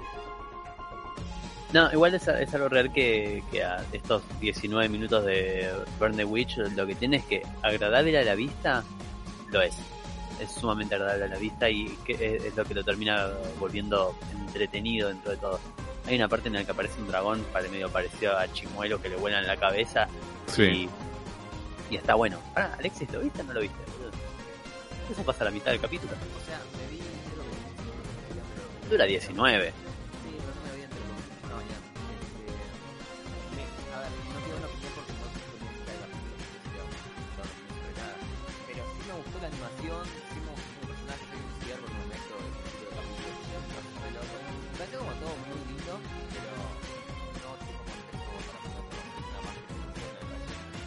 Bueno, lo que tiene es eso, es como una serie ya arrancada. Empezaste de la mitad de la historia. Y eso a futuro puede ser bueno, pero en un común comienzo es torpe. ¿Escuchá? Ahí sí, sí, sí, yo por lo menos los escucho a los dos. Este, ah, acá... Bien, por acá no, por mensaje está diciendo que no se escucha, así que no sé en quién confiar. Ah, de, de, dice que Tinti no se escucha nada. Alexis, bueno, grita, tirá uno de tus guturales. Yo no me escucho... ¿Ahí me escucho? Estaba muteado, ¿no? No, pero, pero ahora... Yo te escucho, ah. yo, yo lo escucho. Este, ah, dice que ahora sí. Bueno, eh, en fin, yo la verdad que no la recomendaría. Eh, son tres capítulos nomás, si tienen mucha curiosidad, si son muy fanáticos de Tite Kubo, si son muy fanáticos de Bleach, capaz que le quieran dar una oportunidad, pero insisto, son tres capítulos que no te introducen a nada y no hay una promesa, no hay nada. Es como, este manga tiene dos meses recién, no sé cuál era el apuro de sacar estos ovas, estas cosas. Eh, está todo como muy verde, muy fresco. Eh, para mí es un rotundo no. Burn the Witch. Nada, pero súper arriesgado hacer, hacer un anime con, con un manga de dos meses. Nada, amigo. ¿Qué se sí. cruzó por la cabeza? Una locura. Igualmente, voy desde el punto de vista de alguien que nunca vio Bleach. No sé quién es Tito Kubo, Kubo Tito, como se llame. Eh, si no me hubiera dicho que era del, del, del autor de Bleach, no me hubiera dado cuenta. Así que estoy seguro que, que, que Para nada. debe haber un buen porcentaje de gente, voy a decir que es más de cincuenta. Que va a entrar a este anime porque está nada más en Crunchyroll anunciado como estreno, o sea, está en la portada de la página si entras, y no porque el autista sea el autista, el autista sea Tito Kubo, o como se llame. Tito Kubo. Eh, Tito Kubo. Eh, sí, bueno, eh, eso también es una realidad. Eh, yo creo que igual, insisto, es un rotundo no, porque en, encima no, no, no es, ni siquiera es una serie, no es como que vos decís, bueno, capaz que el cuarto capítulo de la semana que viene se va a redimir, porque no, no va a haber cuarto capítulo, es como, es autoconclusivo en tres y andás a ver cuándo sigue. Entonces, este producto en sí, que se tendría que defender solo para decir, esto es Burn the Witch, a mí me deja debiendo por todos lados. Espera, pero vos te viste los tres. Sí. Ah, pijazo de serie entonces por todo lo que estás diciendo. Yo me vi uno. Ni siquiera es una serie, tiene tres capítulos. No es, no es claro, nada. Es lo que estoy tratando de explicar desde el principio. Es, son tres ovas que harían barra una película. Ah, bueno. ¿Entendés? ¿Vos, vos pensás una película que arranque como el primer episodio de Burn the Witch? Claro, no. No, no, no malo. No, no, no. Listo, no dije nada, no vean esta mierda. Next. Pero bueno, eh, eso fue a grandes rasgos nuestra opinión de Burn the Witch. Como siempre, ustedes tienen la última palabra. Seguimos con un poco de música, de lo que se viene, porque después del tema vamos a empezar a hablar un poquito de Jujutsu Kaisen, y qué mejor que poner su primer opening hecho por la gente de Eve, y se llama Kakai Kitan.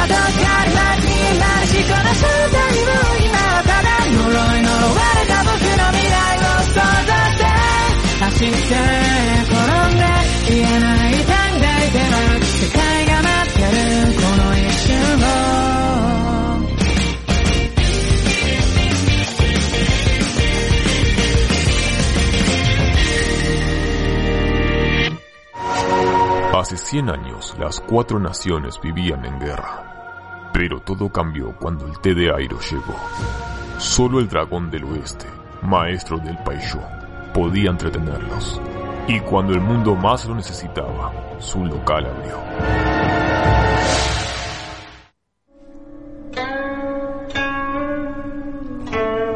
Hojas de té abrió en Basinsen, té de Shinsen en el dragón de jazmín.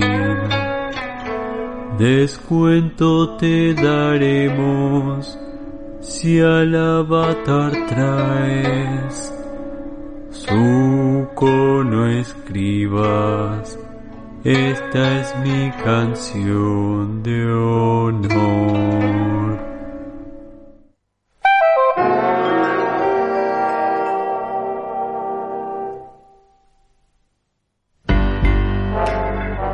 Me gusta el opening de Jujutsu Kaisen, la serie de la que vamos a hablar a continuación.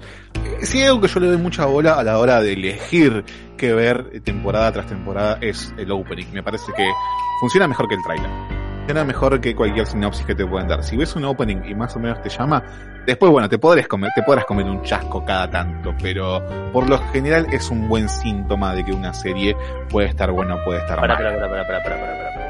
¿El opening este te gustó por la música o por lo que es en sí el videoclip?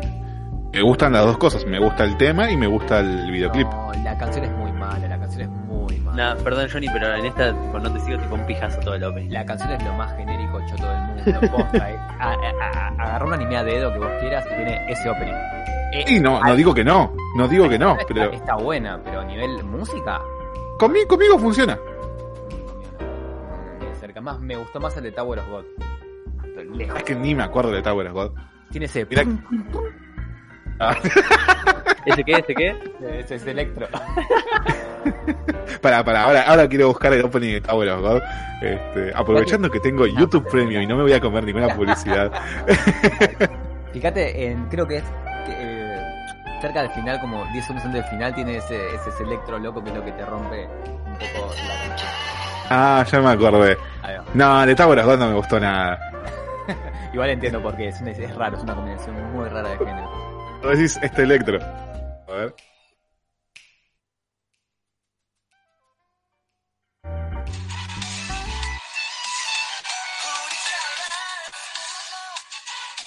Este. No, eh, eh, ahí, yo... ahí, ahí, ahí rompía.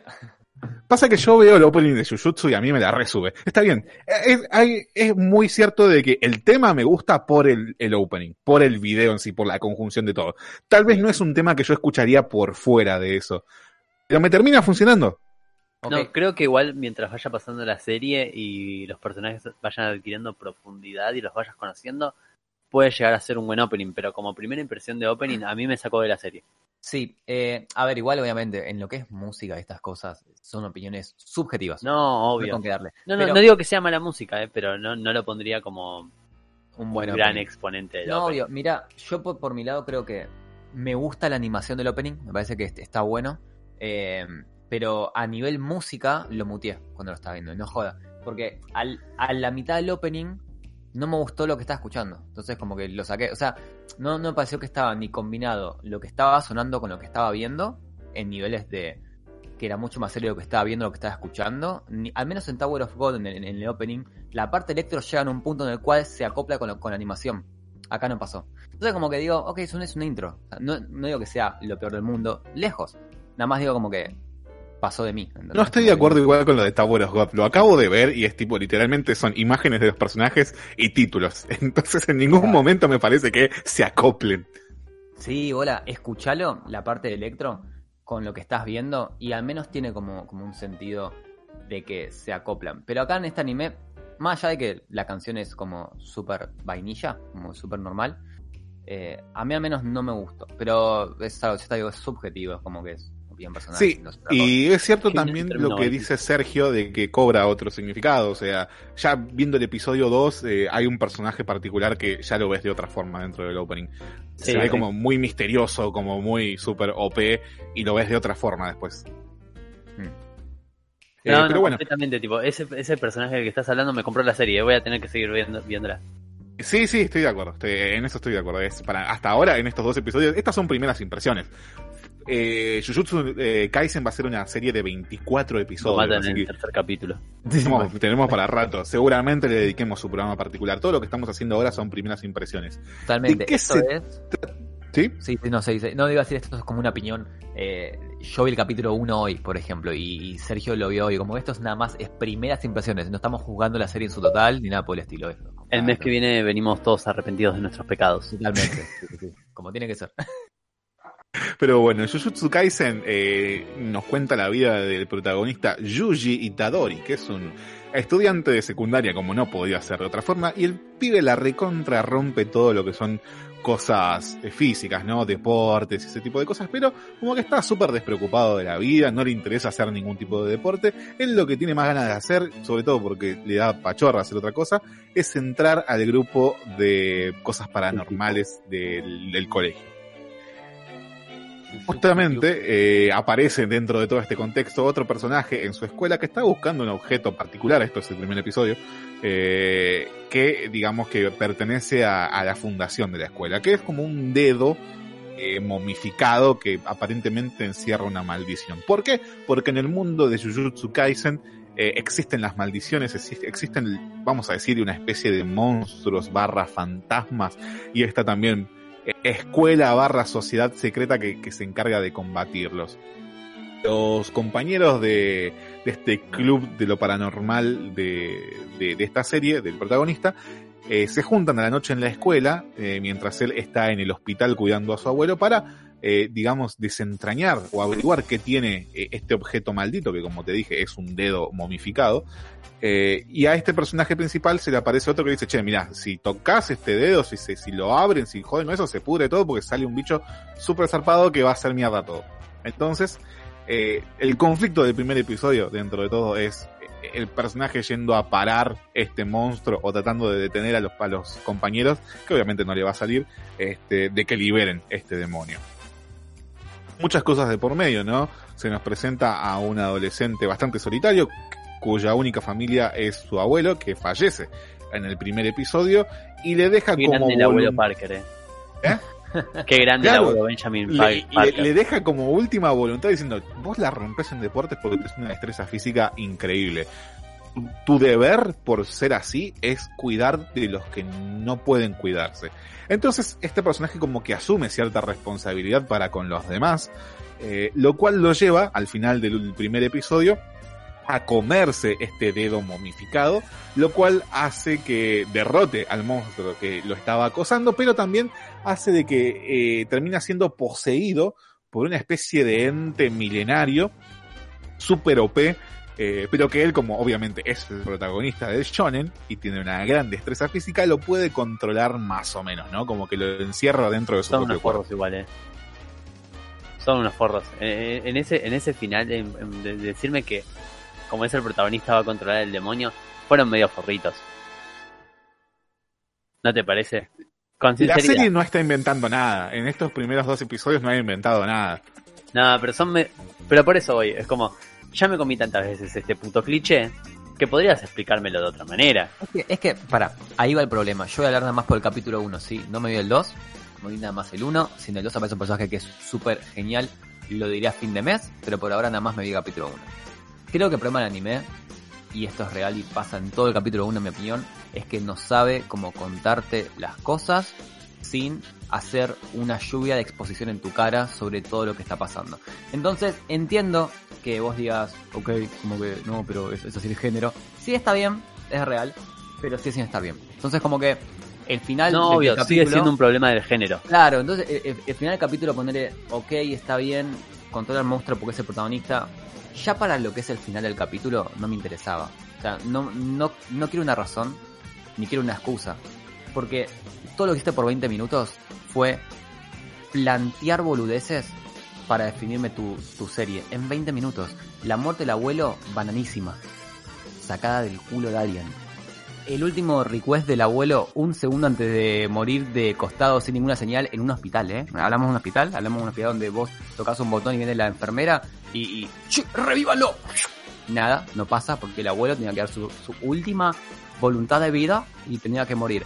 La escena después de la muerte del abuelo es lo más pete que vi en mi historia. Dos escenas silenciosas cortadas de cinco a tres segundos hasta después llegar al pibe en la enfermería. Como que pasan tantas cosas en el capítulo uno que no está mal que pasen, pero están tan pobremente desarrolladas que está bien, es súper introductorio al mundo, ¿no? Como que a vos te sirve para decir, ok, el capítulo dos va desde donde arranca la historia de verdad, es el capítulo uno. Pero no puedo evitar compararlo con animes igual de genéricos, como lo es Demon Slayer, eh, donde al menos toman el tiempo de decir, ok, tardamos tres cuatro en arrancar a hacer una, una buena serie que vas a recordar. Pero nos tomamos no. el tiempo como para, claro, nos tomamos el tiempo para hacer una buena serie. Para... Y acá siento que me están tomando... No voy a ser exagerado, no es que me están tomando de boludo ni nada por el estilo, pero siento que están muy apurados porque la serie se ponga cool, ¿entendés? Como, che, loco, tiene, tiene que pasar ya, ya tiene que haber un demonio, ya tenemos que definir que el, que el chabón se come el dedito, ya tenemos que definir que el flaco va a ser bueno porque el abuelo se murió, ya, ya, ya, ya, ya. Y es como, amigo, es el primer capítulo, relájate. Hunter x Hunter tarda diez capítulos en poderse, en poderse interesante y está perfecto. Porque te da el pacing del resto de la serie, te da los tiempos y desarrollo. Esta serie como que, sí, me voy a ver el capítulo dos porque la animación es excelente. Y, y entiendo qué tipo de anime va a ser y me gusta este tipo de anime. Como God of High School, no espero una super historia para engancharme. Me parece perfecto, pero no seas tan apurada con lo que querés hacer. Sobre todo porque veo potencial en la serie. Como que, si bien me parece súper genérico todo lo que está pasando, desde el desarrollo hasta la historia, hasta los demonios, hasta... Todo me parece que ya lo vi, porque estoy seguro que ya lo vi. Eh, siento que hay potencial ahí para que aparezca... Es más, ustedes me dicen en el capítulo dos aparece un personaje que es excelente, estoy súper genérico. Que... Ok, está bien, pero estoy sí, seguro que... Yo lo defino como Kakashi dos punto cero, pero me encanta. Ahí va, claro. O sea, estoy seguro de que hay cosas que, más allá de que sean o no genéricas, van a terminar gustando. Y eso me encanta. Pero me molestó nada más que en el capítulo uno intenten hacer todo tan a las piñas. Eh, sobre todo por, por el hype que tiene esta serie, porque tiene hype. Estuve leyendo antes de verlo y está súper hypeada. Crunchyroll te la está hypeando hasta por la cara. Entonces, sí, in- incluso es Panini este, está a punto de sacar su edición física acá en el país antes de que se estrene el anime. Así que imagínate los seguros que están, claro, de que, que se agendaron. O sea, eso fue un gol para en contra de Ibrea, de que se agendaron Jujutsu Kaisen. Este, al igual que Doctor Stone, pero Doctor Stone esperaron como un año para sacar el manga. Esto, vos pensás que está saliendo la versión física en un país como Argentina antes de que la gente haya visto el anime. Claro, por, por eso mismo, o sea, no quiero criticar a la obra, porque no leí el manga. Y probablemente el manga tenga más sentido que lo que pasa en el anime. Pero, si vas a hacer un anime donde la animación se nota que tiene tan alto presupuesto, ¿entendés? Por ser tan perfeccionista, entonces mínimo que el director acompañe la obra. Y si la obra no es del tipo de obra que se toma su tiempo en el manga, que el director la adapte. El anime no es el manga. Son dos cosas diferentes. Tenés que adaptarla en un formato en el cual uno lo pueda ver y disfrutar de una forma diferente. Me vas a acordar a Black Clover. O Black Clover, creo que es Black Clover. Una serie que me vi ciento treinta capítulos de, de la serie y lo dejé porque dije, me está tomando de boludo. Desde que el capítulo uno hasta el ciento treinta me tomó de mogólico. Y la vi porque... Tengo un amigo que es súper fan de la serie que me decía, no, no, no, pero, pero vos esperá que se pone brillante. Nunca llegó la brillantez de la serie. ¿Por qué? Porque todo lo hace apurado. Y a mí, a nivel subjetivo, personal, me molesta que se apuren en hacer estas cosas. Más cuando la serie tiene promesa. Y creo que sí, es una buena serie, ¿eh? La serie promete, promete bastante, sobre todo por su... Va, en su primer episodio promete bastante. En el segundo creo que asienta. Yo como que estaba todavía... Había cosas que me habían comprado mucho. Insisto, su opening, su animación. Pero lo seguía viendo medio cliché. En el segundo te explican un poquito mejor cómo funciona el, mu- el, el mundo de Jujutsu. Y cuál va a ser el objetivo a grandes rasgos del protagonista, ¿no? Que, spoiler chiquito del segundo episodio, le dicen, mirá, este dedo que te comiste es uno de veinte de una entidad que tenía cuatro brazos, entonces tenemos que buscar los veinte dedos de esta entidad para que vos te los comas todos y después te matamos para que la maldición se muera con vos. Porque sos eh, una persona muy extraña que puede aguantar estos dedos dentro de sí, entonces vas a funcionar como portador hasta que los juntemos todos y te matemos.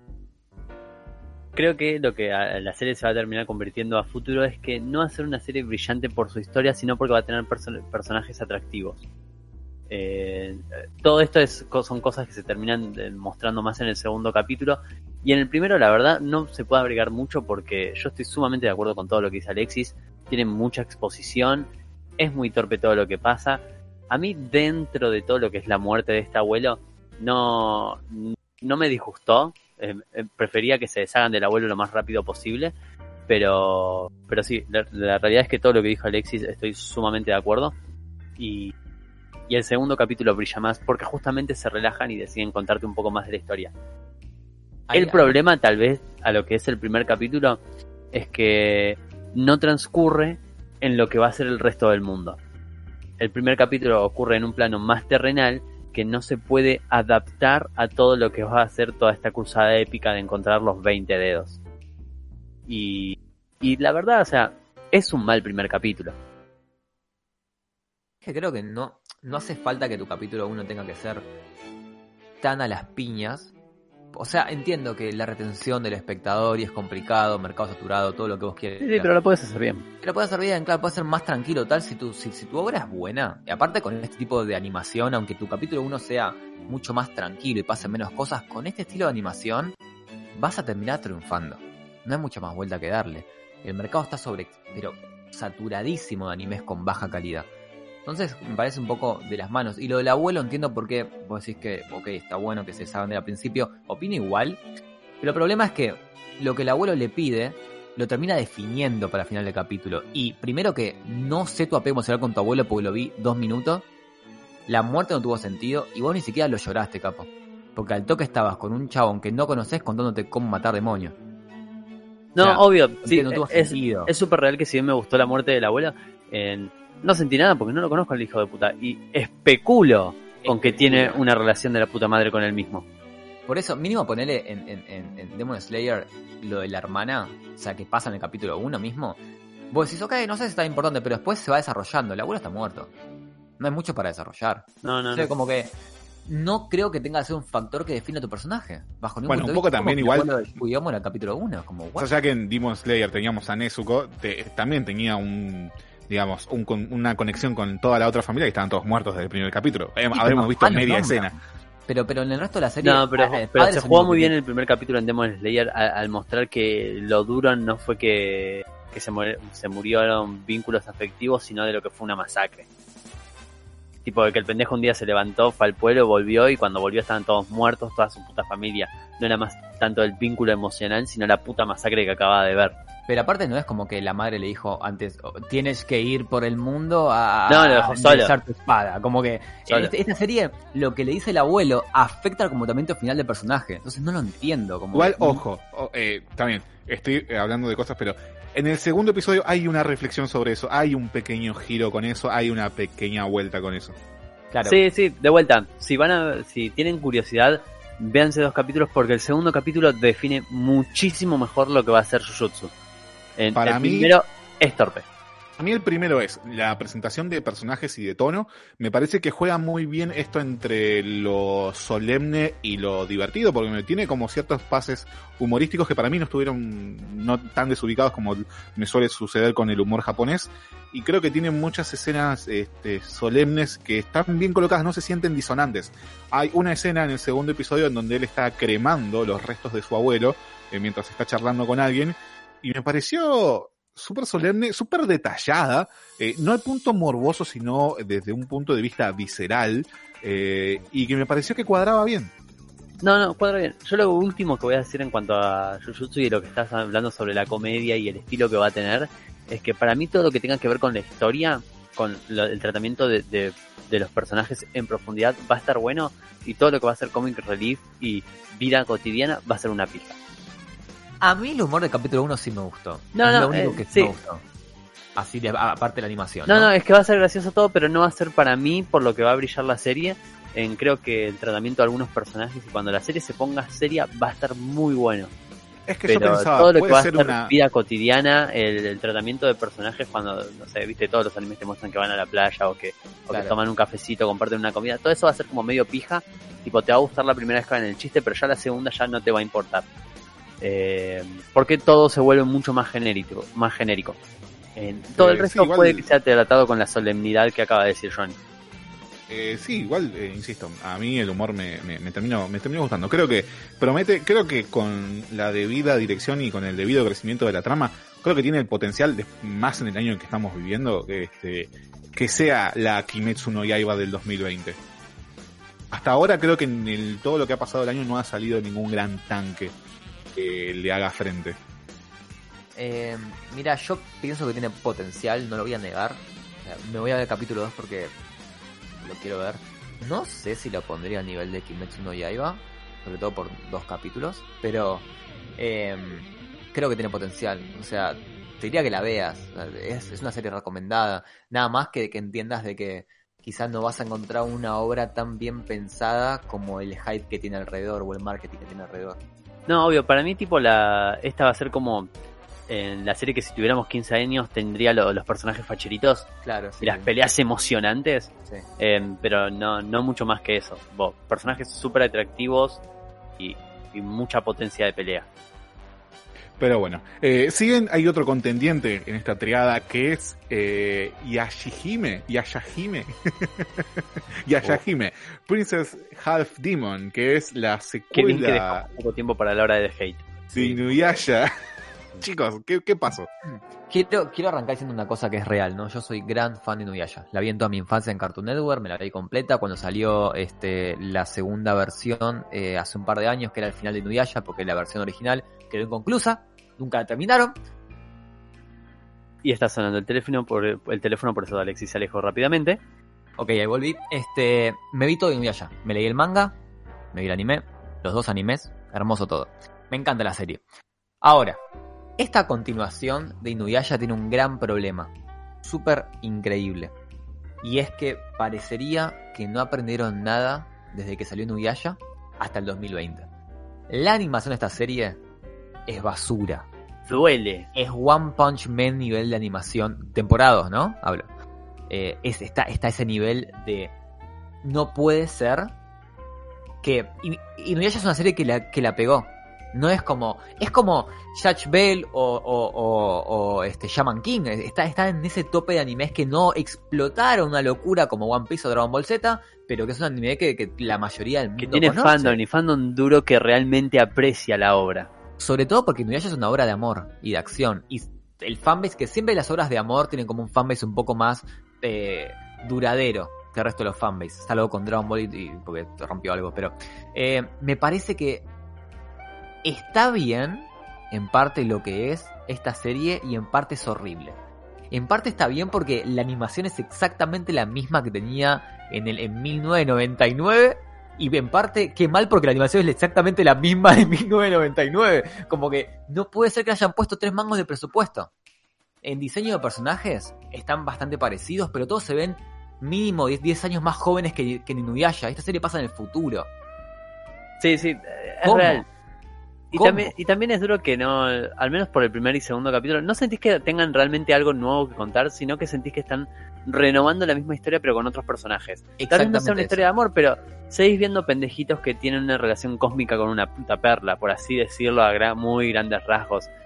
Todo, no sé, no, no, no sentís que haya una intención de contar algo en esta, en esta historia. Sí. Creo que el problema es eso mismo. Es más como una serie orientada más a chicos, como para una introducción quizá al shonen.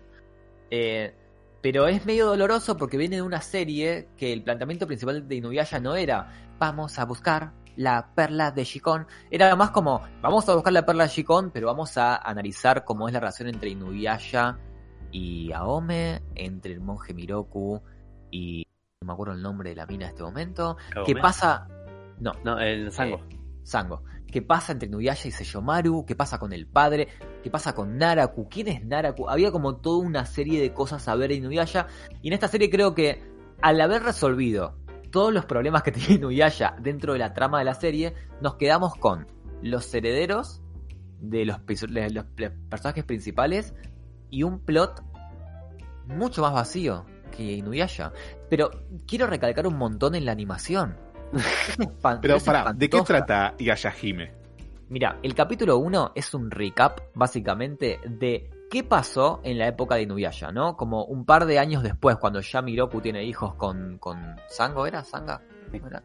Este, y dónde arranca el plot, digamos, de esta serie, que es que en la época en la que Inuyasha seguía activo, pasaron cosas. Había un monstruo que era un cabeza de rama, raíz gigante. Muy malo.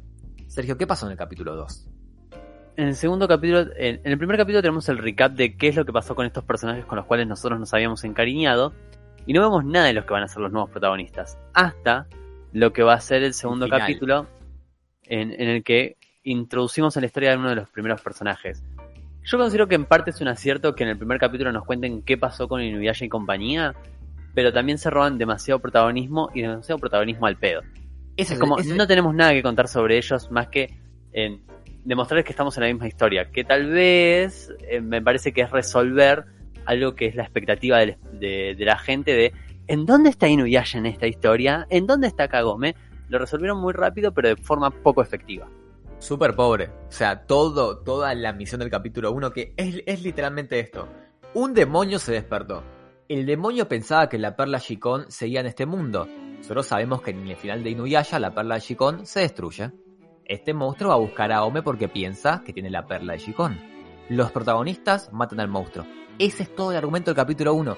Vos no podés arrancar tu serie nueva sobre nuevos personajes en esta historia hablando de los personajes anteriores en una historia tan pelotuda. No, me hace plantearme que tal vez Inuyasha no estaba tan bueno si vio esta serie y no, y no veo Inuyasha hace años. Me hace pensar que lo que todo, todo lo que yo vi en Inuyasha tal vez no era tan bueno. Tal vez que era una verga. No, seguramente sí, pero este capítulo no me lo demuestra. Bueno, creo que ha quedado que, más que... Feo. Creo que ha quedado más que claro entonces que eh, Yashahime, princesa mitad demonio, es un gran no. Este, se nos hizo la hora, lamentablemente. Nos quedaríamos un rato más charlando sobre esto y seguramente tengamos unos pensamientos extendidos la semana que viene, así que no desesperéis. Pero bueno, hasta aquí hemos llegado con el programa del día de hoy. Como siempre, gracias a Alexis Tinti, gracias a Sergio Ezequiel Verón, gracias Noe Goldberg, gracias Jackie Tuñas. Mi nombre es Jonathan Carretero. Nos estaremos encontrando el próximo sábado a las cuatro de la tarde, como siempre, después de la función. Bueno, se acabó. Salimos del aire. Pero piensen que nunca hicimos un mal programa. Lo importante es que somos como una familia.